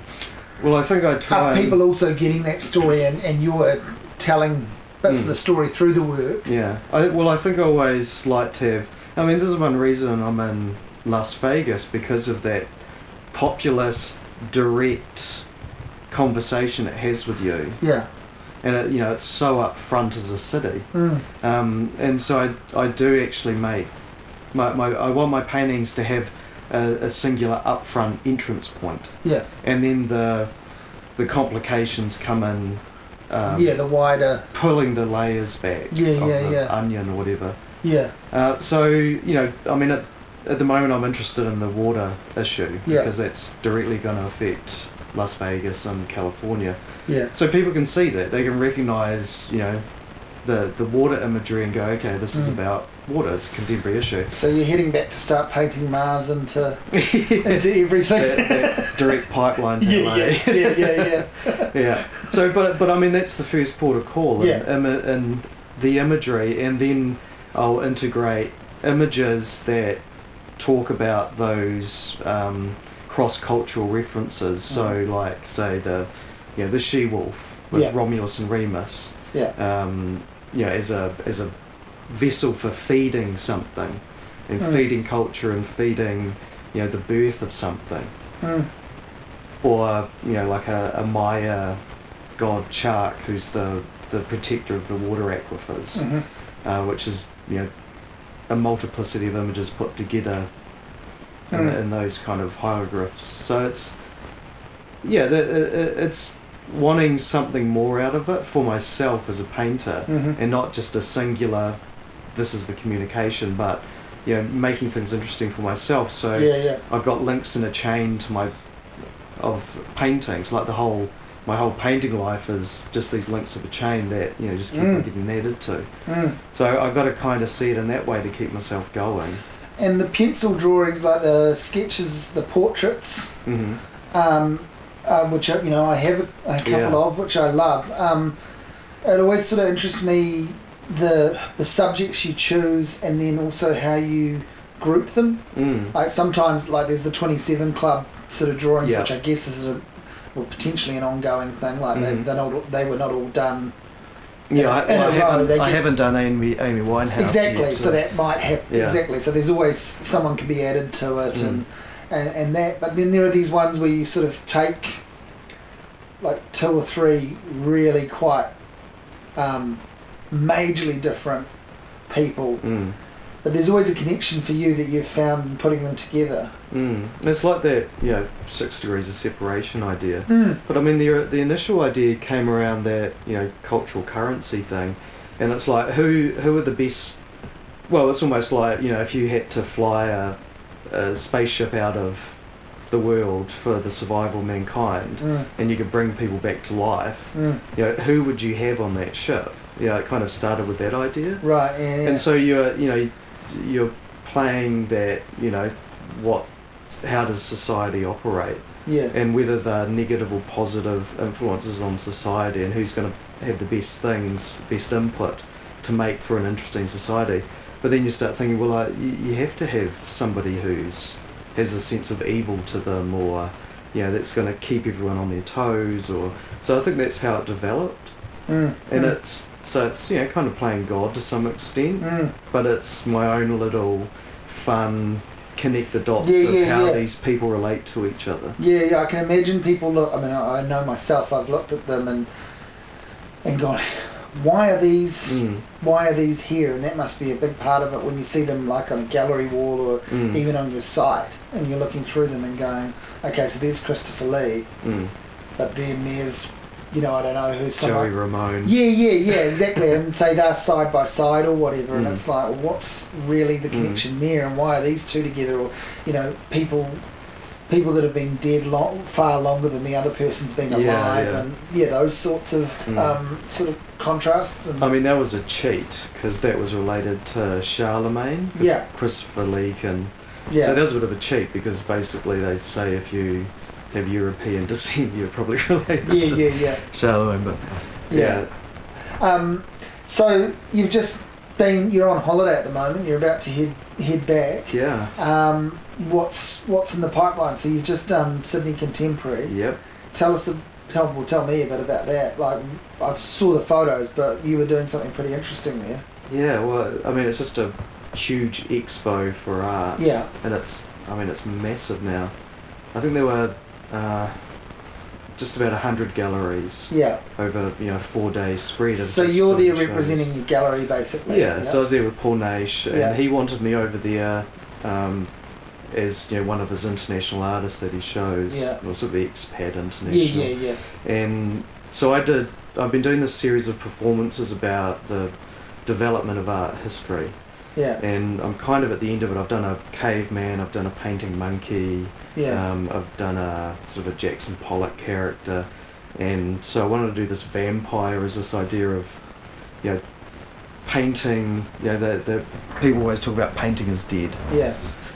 And so I wanted to do this vampiric performance of you know painting that is the undead because it's been dead so many times. Mm. And um, I always do an an art process with it, and I thought that the printmaking is probably, well, to me it made the most sense because I'm dressed up as Nosferatu, Mm. and you know, Nosferatu was a copy of Dracula that had to be Count Orlok because Mm. of the copyright issues with Bram Stoker's wife Yeah. um, and making the original movie. So you know, doing the prints and the Yeah. you know with the print, the the actual object is the woodblock print, Yeah. but the the artwork is the thing that comes off it, the Yeah. paper, Paper. print. Yeah, yeah, yeah. And I just liked that idea, so I was just pumping out these prints, and Yeah. I'd you know come in and do a. Well, it ended up being about ninety minutes, um, and do these prints and assess. So how many do the, you get through in a performance? Uh, it depends on the size of the print, but I was doing about 10 Yeah. 90 minutes because you're Yeah. having to ink each one separately. Yeah, yeah, and then I yeah, was yeah. hand burnishing them, which takes a good few minutes. Yeah. But then I, because you can't really see what you're doing, I was having to just you know burnish it totally with a wooden spoon and then pull it up and assess whether it worked or not. And if you know it was a nice even um, inking print, I'd put it in a pile. If it wasn't, I'd just rip it up. Yeah. And so I think that that becomes really, part of the performance. yeah, like people uh, are really you know and what, into what, that. what I like about that too is, uh, is uh, and I'm sure um, people arrived at this um, themselves easily, was that it, it links for me to that idea that I think more people need to practice, which is something along the lines of take what you do, you, know, take what you do seriously, but don't Mm. take yourself too, Too seriously. seriously, yeah. And so you're, it's that whole like you're presenting yourself there as part of the work, Mm. but also you're kind, you're kind of hidden. Yeah, You know, exactly. you're yeah. you're in character or whatever. yeah. Um, but when did you get into doing the sort of character type thing? Because that that's something that I, you know, uh, maybe a little bit surprised about Mm. by you doing. Like that doesn't sit- that's not something. I mean, you're not a. I mean, you're a confident, articulate person, but you're not a natural performing type, really, are Not you? really, yeah. But I think a lot of it, I guess it came from needing to respond to Las Vegas as Yeah. a, you know, performative city. Yeah, yeah, and, yeah. You know, where we live in Las Vegas, it's only a couple minutes walk from Fremont Street, which is the older Yeah, um, yeah. strip that we yeah, walked yeah, down yeah, with which is cool. canopy, and they Yeah. have all these All characters the, out there. the fake sort of impersonators and people lining up to get your photo taken with yeah, Robert De Niro or Spider exactly. Man Or, you know, the cast of Transformers or Fat or, Batman or you know like ridiculously short Spider Man. Like yeah, any physical limitations a person might have hasn't stopped them from buying a character suit or dressing up as someone as well, Yeah. which is quite um, fascinating about that. and that's what I. That's the kind of cue I took. Yeah. it's you know, and I don't really see it as performance art either. No, It's just this thing that I do because I'm still making work. but it's also and it's uh, but it, it's on your terms. It's Mm. breaking down that idea too of you know one of the problems people have with art Mm. is worrying that they don't understand it. Yeah. And so they don't, un- and that can work in many ways, including they don't understand what goes into it, like Mm. how it's made, what's actually happening. So you're Mm. you're presenting in a in a in a very straightforward presentation sense Yeah. Uh, how to make something. And it, And- yeah, and, it's and- totally fake because yeah, I'm, yeah, yeah, yeah. I'm presenting a process of how I would do something, but it's not how I do it. yeah, yeah, yeah. So it's uh, you know I mean the the the informative thing for me that kind of got me thinking about it was a Philip Guston documentary. and He's one of my favourite yeah, painters. yeah, and you know he kind of paints for the film and so they're filming and painting and you know well i'd do this Yeah, and yeah. scrape a bit off and he's going through would- the motions. Yeah, yeah, yeah. and then the film crew goes away and he spends all night scraping out this painting. And so in effect you know he's showing how he doesn't paint. Yeah, where yeah, he shows the destruction of something. Yeah, and I, I i really responded to that. So it you know it is that performative facade. Yeah, that that is that protective layer again. It's like, you yeah, know, like yeah, yeah. I'm not going to show you yeah. quite how I do it, But it isn't in. but yeah, Yeah. Yeah, yeah, yeah.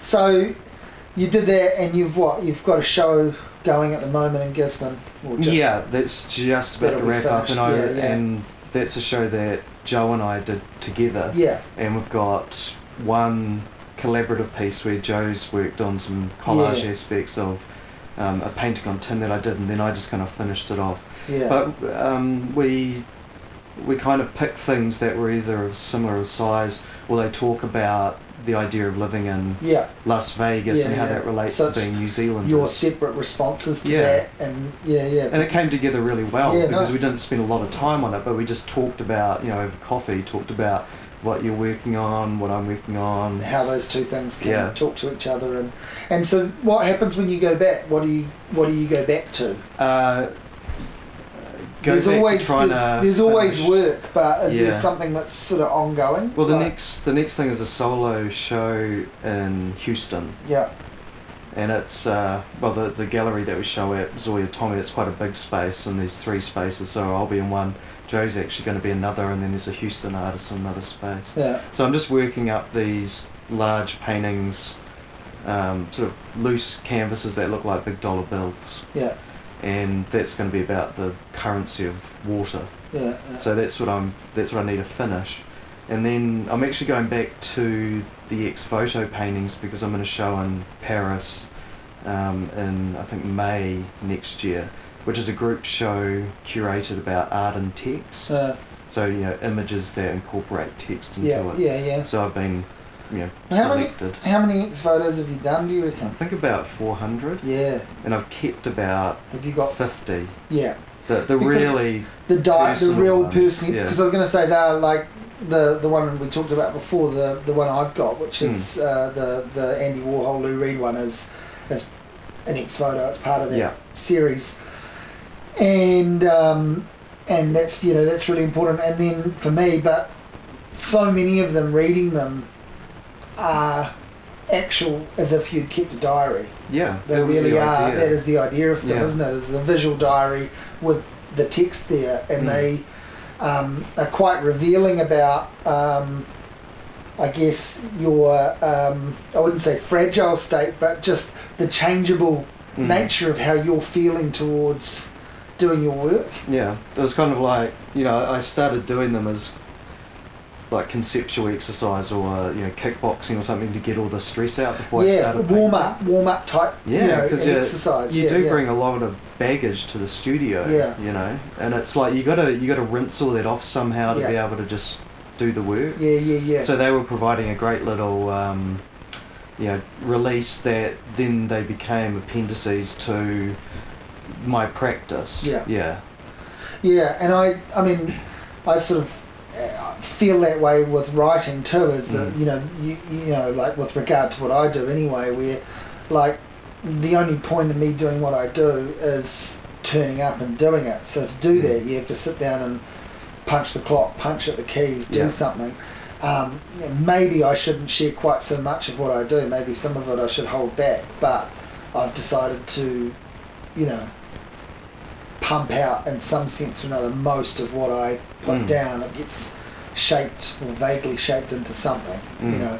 But that that came from sitting down in the morning and pretty much just writing. Yeah. And I used to, you know, I was was a diary keeper and a sort of Mm.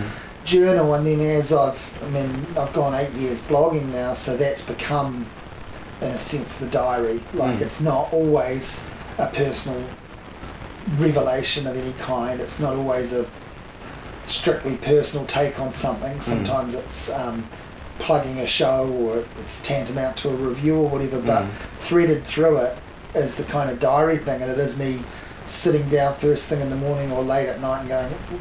I've got to get these Yeah, fingers yeah. Working, and I've it- got to got to get these get thoughts out, out, and then often the piece that I write after that, you know, uh, the blog is just a bit of a brain dump, and Mm. and sometimes it, it's one of my favourite pieces of writing I ever do, and other times Yeah. it's just a brain dump. And I sort of got that feeling with those ex votos is that some of them are some of your best works that I've ever seen, Mm. and others of them are not to say they're not good, but you can see how they helped you arrive at Mm. painting something else. Well, it was it was Steps a in the yeah, it was a release. You know, it's kind of like But it's cool. How, musicians' B sides. yeah, or something. I was going to say it's cool how the step, testers. it's cool how a step in the process ends up becoming part of the part of the lineage, part Yeah. of the like. well, I think you know we live in an age of oversharing now, so we're all kind of like sharing more of the story than we perhaps Yeah. sometimes need to, but finding out ways to make those inner workings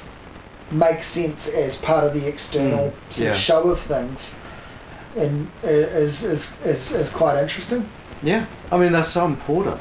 That's Yeah. the weird thing. Like they're not, they're kind of not important to me because they're not great finished paintings. Uh, But they have so much raw material there for me to feed on, and I often go back to the book that they were published in and go through and go, "This is great. Well, there's I, I need to use that." there's that one in the gallery in Napier of the lightning bolt drummer, That's right. and um, and I've seen it a few times. Like there. Shiva with all the Yeah, yeah, arms. yeah, yeah, And so we went to that lightning bolt gig. that's right. and um, and a few you know a few years ago now, and then you did that painting, and that's that's in the gallery in Napier, and I was look I was looking at it. I've seen it a couple of times, and then last time I was up there and I saw it, think I was up there with my brother, and he was looking at buying something from there, right. something else, and um, and the woman was quite sort of whoever was working there was quite intrigued by how long I was looking at it. Right. And I said to I said, oh well, that's actually my It's name. about it's me." about me. It's about me. Like, and so that's I'm mentioned in that. Mm. And and she's like, oh, how funny, you know. And then she sort of and I said, you know, like I like it anyway and stuff, but I can't. I've got to kind of because when I'm looking at it, I'm I go right back to, you know, everything about that painting is Mm. is the going to that gig, Yeah. talking shit afterwards at three in the morning, and Mm, you know, dr- finishing, yeah, having Yeah. yeah, and then and then back at at my old place, we went back there and had some more drinks, That's and I think we were. You know, hovered over laptops.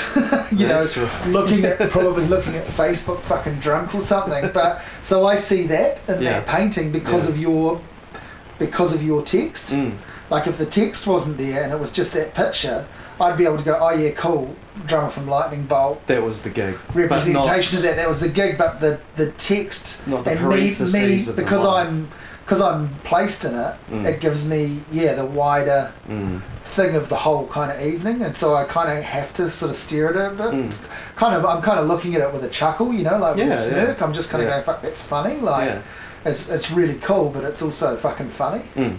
Yeah. So yeah, that was quite a, an interesting recent experience where she Oh, was cool. she was really quite baffled. She was like, "Oh, you seem quite taken with that," and I said, "Oh." I am, but here's why, kind of thing. Mm. Like I know it, I know it very well, and then I sort of it was it was an odd thing to kind of explain too. Like you Yeah. know, it would sound like a fuck. It would sound like a fuckwit and be like, which I'm probably sounding like now, but you know, I was like, you know, yeah, I'm in it. yeah. Yeah.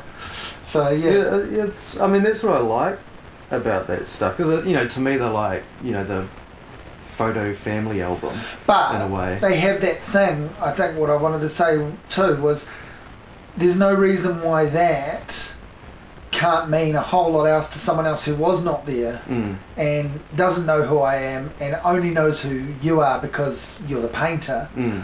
not because you went to a lightning bolt gig. Mm. And you know, like they could still just look at that image Mm. and read the the text that's part of the image and go have a response to it. Go, Yeah, fuck, that's yeah. cool. You know, I want to buy that, or I want that in my, or I just want to look at it for a Mm. while, or you know, whatever the response Well, those are the you know those are the the ins for the viewer. Yeah. So if someone likes Lightning Bolt, yeah, and, I, and I, I think it's been shared. Like I think Chippendale shared it. yeah, right. Brian Chippendale. yeah, yeah. So it's and it, you know Wow. well he probably does know who you are. yeah, yeah, yeah. Um, but yeah, I mean, the, it, it can be that specific, but also that um, not generic, but you know that widely appreciated Mm. that you can actually go and look at it for that singular thing. Mm, that mm. it's a band from Connecticut, yeah. and you know, then it's got all these kind of other features in it Yeah, that are yeah, very yeah. specific. Yeah, and, yeah. You know, the fact that someone else might have that with your name mentioned Yeah, in it, yeah, yeah. and they don't know who you are, Yeah. or they they got it because they know who you are and they Yeah, don't know who I yeah. am. Yeah. I just find all that stuff really Totally, interesting because it's yeah. like you know that's kind of And a as- Facebook thing. As I say, yeah, a lot of those other, a lot of the other ex votos that I remember, um, they sort of, they point to.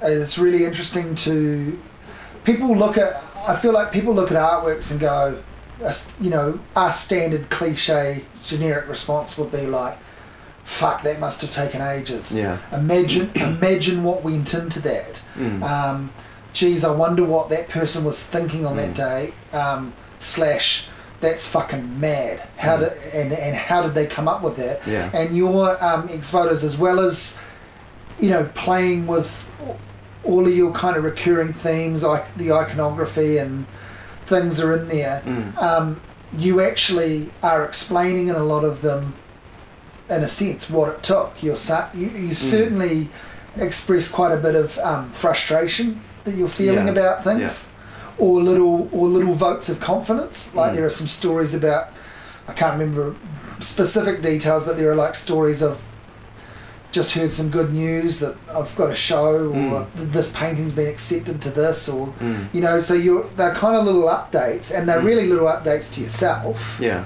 but you're making them public. Mm. And um, so, have you got the, the ones that you've kept? Have you have uh, uh, are they displayed, or a few of them displayed? I suppose you can't Uh, display all of them, but Yeah, not not a lot of them. I mean, we've, I did.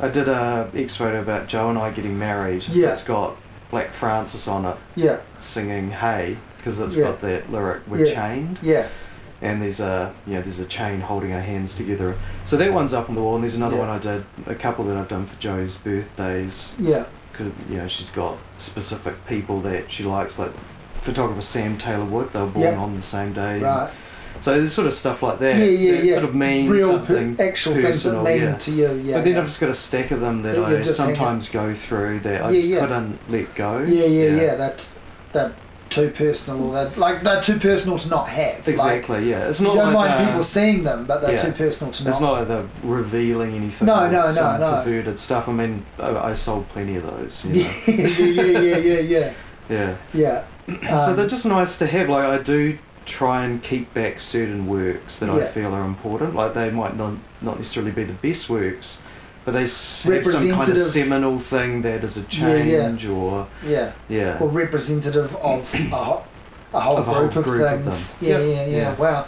And um, and how do you um, do you still are you still able to sort of trade works with other artists and stuff or yeah, I do. yeah, yeah. it still happens quite a bit. Yeah, I'm always. I feel weird broaching that Yeah, subject. yeah, yeah. Is it, because is it it's- sort of a something that you you kind of both just end up hesitating around yeah, until yeah, you, feel each other out Yeah, about yeah, it. yeah, and, yeah. You know, uh, but I have I have done a few swaps in the states, which has been great, and with you know very very good artists and prominent artists Yeah. that I would never think they would want something of mine, yeah, but. You know that that's yeah, I, I it, though. really I like this thing I saw on Facebook and Mm. if you've got another one like that and Mm. You know I often if I do do a swap I try and paint a new painting for them yeah, So right. it's so it's actually a okay. as opposed to just I mean I have just swap works but I, I like that better because Yeah. that's that personal conversation you have That's with it. other And artists yeah, yeah, you know. yeah, yeah. Wow. Yeah. wow. So that's I that's what I like about you know the the the personal aspect of making art. You, Mm. you can produce this. and what else is lined up for this year beyond the um, upcoming Uh, show? Yeah, Houston Yeah. and um, Paris. Um, and then I think a show later in the year at the Marino Art Museum, which both Joe and I are in. It's Mm. a, it's kind of a survey of Nevada-based artists. So it's kind of like a state of the art kind of thing in Mm, both mm. senses of the word. Mm. Uh, yeah, So so, you- it's but it's the same. I mean, it's the same studio practice. It's yeah, getting up and working and You must have this real sense now. I think we talked about this a bit the other day, but you must have this major sort of thing of never working, always working. Yeah, Like yeah. when you're on holiday, it's re- it, it must become research Mm. and ideas ticking over. yeah. And then when you're, as some people would think, never working because you, you know, your job is to paint at home, you're, you're at it non-stop. Mm. Yeah, well, I mean, it all feeds in. You know, Yeah. it's like the the ultimate um, uh, being able to claim on things on your tax. yeah, yeah, yeah, Because it's like e- everything is feeding in. Movies, yeah. conversations. I mean, you can sit be sitting there at a bar drinking, and if you're having a conversation with someone, I mean, it's all feeding in. Yeah, yeah. You can't but help not do that. Well, I think you're really good at um, exploring that too. Like it comes out in your, and it, I know from knowing you so well and over such a long time, and and the works, I can see things, Mm. not just those overt references to me in a couple of ex votos, but I know there are things we've talked about Mm. that have then ended up in thing in, in works, or, Totally. or you've pointed it out. Yeah. Probably more often you've pointed it out to begin with, and so I know that's going on with you with other people Mm. too. Um, but yeah, that's Because it might it might be me sitting back and not having an opinion at that time. yeah, yeah. and then you know especially with like you and talking with you about music and you know I might not have heard it but you're Yeah. explaining something to me and so my opinion comes out later on as a painting or Yeah, you yeah. know I was going to say, careful, you're making it sound like you can't get a word in. it's, it's probably that too. well, at least I can get a brush in you know but it's a nice way to assess things and Yeah. you know I have found that as I grow up or you know kind of um, I do like to kind of slow down how I process things and my Mm. opinions and not just kind of blurt out something. How do your family feel about your work? Is there are there a few things that challenge them a bit too much, and do they just like not look at them or not discuss them with you, Oh, or not, are they yeah, they're not too worried. broadly supportive of what you're up to? And Yeah, yeah, Yeah. they're really supportive. Um, I don't know. I mean, I guess there were some things that I was slightly worried about, and especially that ex voto series about Yeah. just like my mum or dad looking at them. Yeah. So I just put in, I put in the ex votos. I wonder what my mum's going to think. That's right. Yeah, yeah, yeah. I remember that. And she loved it. I mean, she understood the kind of meta, Yeah. um, you know, layers of reaction. Yeah. And I mean, I you know the the big series I did that toured around New Zealand, the thirty three series. yeah. The very first one is an image of my mother giving birth to me. Yeah. you know? And it's kind of like, well, you, you might as well put it out there because it's such a natural thing. You- Also, you know. it's not like it's a photograph. No, it's not actually. Yeah. it's know, my rendering of Yeah, it. yeah, yeah. So it's a symbol of yeah. it. Yeah. People don't aren't going to spot her in the street. So and go, yeah. I saw you in that. You know, yeah, yeah. he's not really. that- 33 yeah, yeah. years ago. Yeah, yeah, It's not really that worry. But it's, you know, but you do, I guess, worry about. Yeah, yeah, what, yeah. Oh, you know, the sure. people that you love think about things. But, I mean, it's. Oh, I get a I get an angry text message whenever I say Hawke's Bay's a cunt of a place. In a, in a, in a blog, I get an angry sort of text, or the next time I see my folks, they're like, "Why are you always Yeah, running this? on." Why are you always running this town down? It was very good to you when you were growing up." And I was like, "Well, you know, it's it's actually just a bit yeah, of a look lu- at where you are now. Yeah, like, yeah, exactly. exactly. It's no, but it's like it's just it's just a sort of recurring kind of joke I have. It's Yeah. just a kind of That's it- sort of a classic it's a- stick about yeah, yeah, provincial, just- provincial New Zealand. it just and- amuses me to do it, and Yeah. your um, reaction to it is only helping Mm. me continue it. Yeah, you know, like. But no, I do. I still get that. Mm. Like, It was like when you wrote those Corgan yeah, uh, fiction things about doing the residency and yeah. North, and it's like, I mean, I I guess I appreciate it on a totally different level that someone else would yeah. because of my understanding of us growing up together in Havelock North and Yeah, yeah, Hastings you and can Napier spot that and, entire.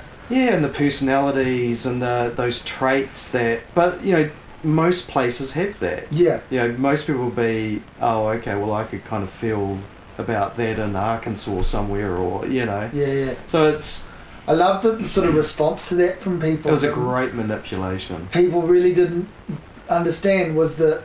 Oh, why have you started writing fan fiction? you know, that was the, but again, like you were, you were a big part of that because that that got dreamed up with Mm. us talking on Facebook one morning, That's right. hungover. I think. Like Mm. I think I was sitting in front of the TV watching like fucking some shitty, you know, E Channel marathon of Mm. um, one of the reality shows. Well, the strangest thing is that And I can he- remember writing to you and just somehow going something about just I think whether I dreamed it or what, and I Mm. just remember riffing about I've just had this. I just think it'd be really funny to imagine Billy Corgan as a writer in residence. Yeah, because it was to do with reality TV, Yeah. watching the shitty reality TV Mm. and trying to come up with kind of the dumbest, fu- Mm. funniest dumb idea, yeah, which was Billy Corgan this as an artist context and that yeah, yeah. Billy Corgan as an artist in residence at Havelock North Mm. Library. It just sort of Mm. seemed like the stupidest but funniest thing that I could maybe think about exploring. And I think like originally it was just me and you talking about it Mm. in a in a in a hungover dialogue. Mm. And then I sort of went away and went, no, you know what? I am going to explore that. Yeah, Fuck it, why not? it You know, you're free Yeah. you're free to do whatever you want. But I, I remember thinking about that. Someone was talking to me about it a couple of weeks ago, saying that they thought it was really funny and that they were genuinely baffled by how angry people got about it. And I said, Yeah. yes, same. Like that. Yeah. Of of all the things, I'm like, okay, you can. You can think it's a waste of time, and you can and you're free to point that out. But people seem to actually express a genuine ang, like a, Mm. you know, Yeah, they a, couldn't quite a, a genuine a genuine anger that it was a waste of their time, and Mm. oh, it was only a waste of your time if you enter into Took it. it like, yeah, yeah, and took it that yeah. seriously. Just just sort of Yeah, I mean the the the weird thing was is that Smashing Pumpkins in that new group with those younger Yeah. kids did a residency in an odd place in America. Did you ever see? Nah, that? no, I didn't. It's on YouTube. It's like three hours long, and it's like him. That they had to write like ten new songs a day and perform them, and then that was the end of those songs. And it was Wow. just mental. I've Yeah. what it's called. I think it was like 2012 they did it or something Fuck, like that. didn't You've got to check that. that out. Yeah, yeah, yeah, yeah. I was just like, why didn't they do it in Havelock North?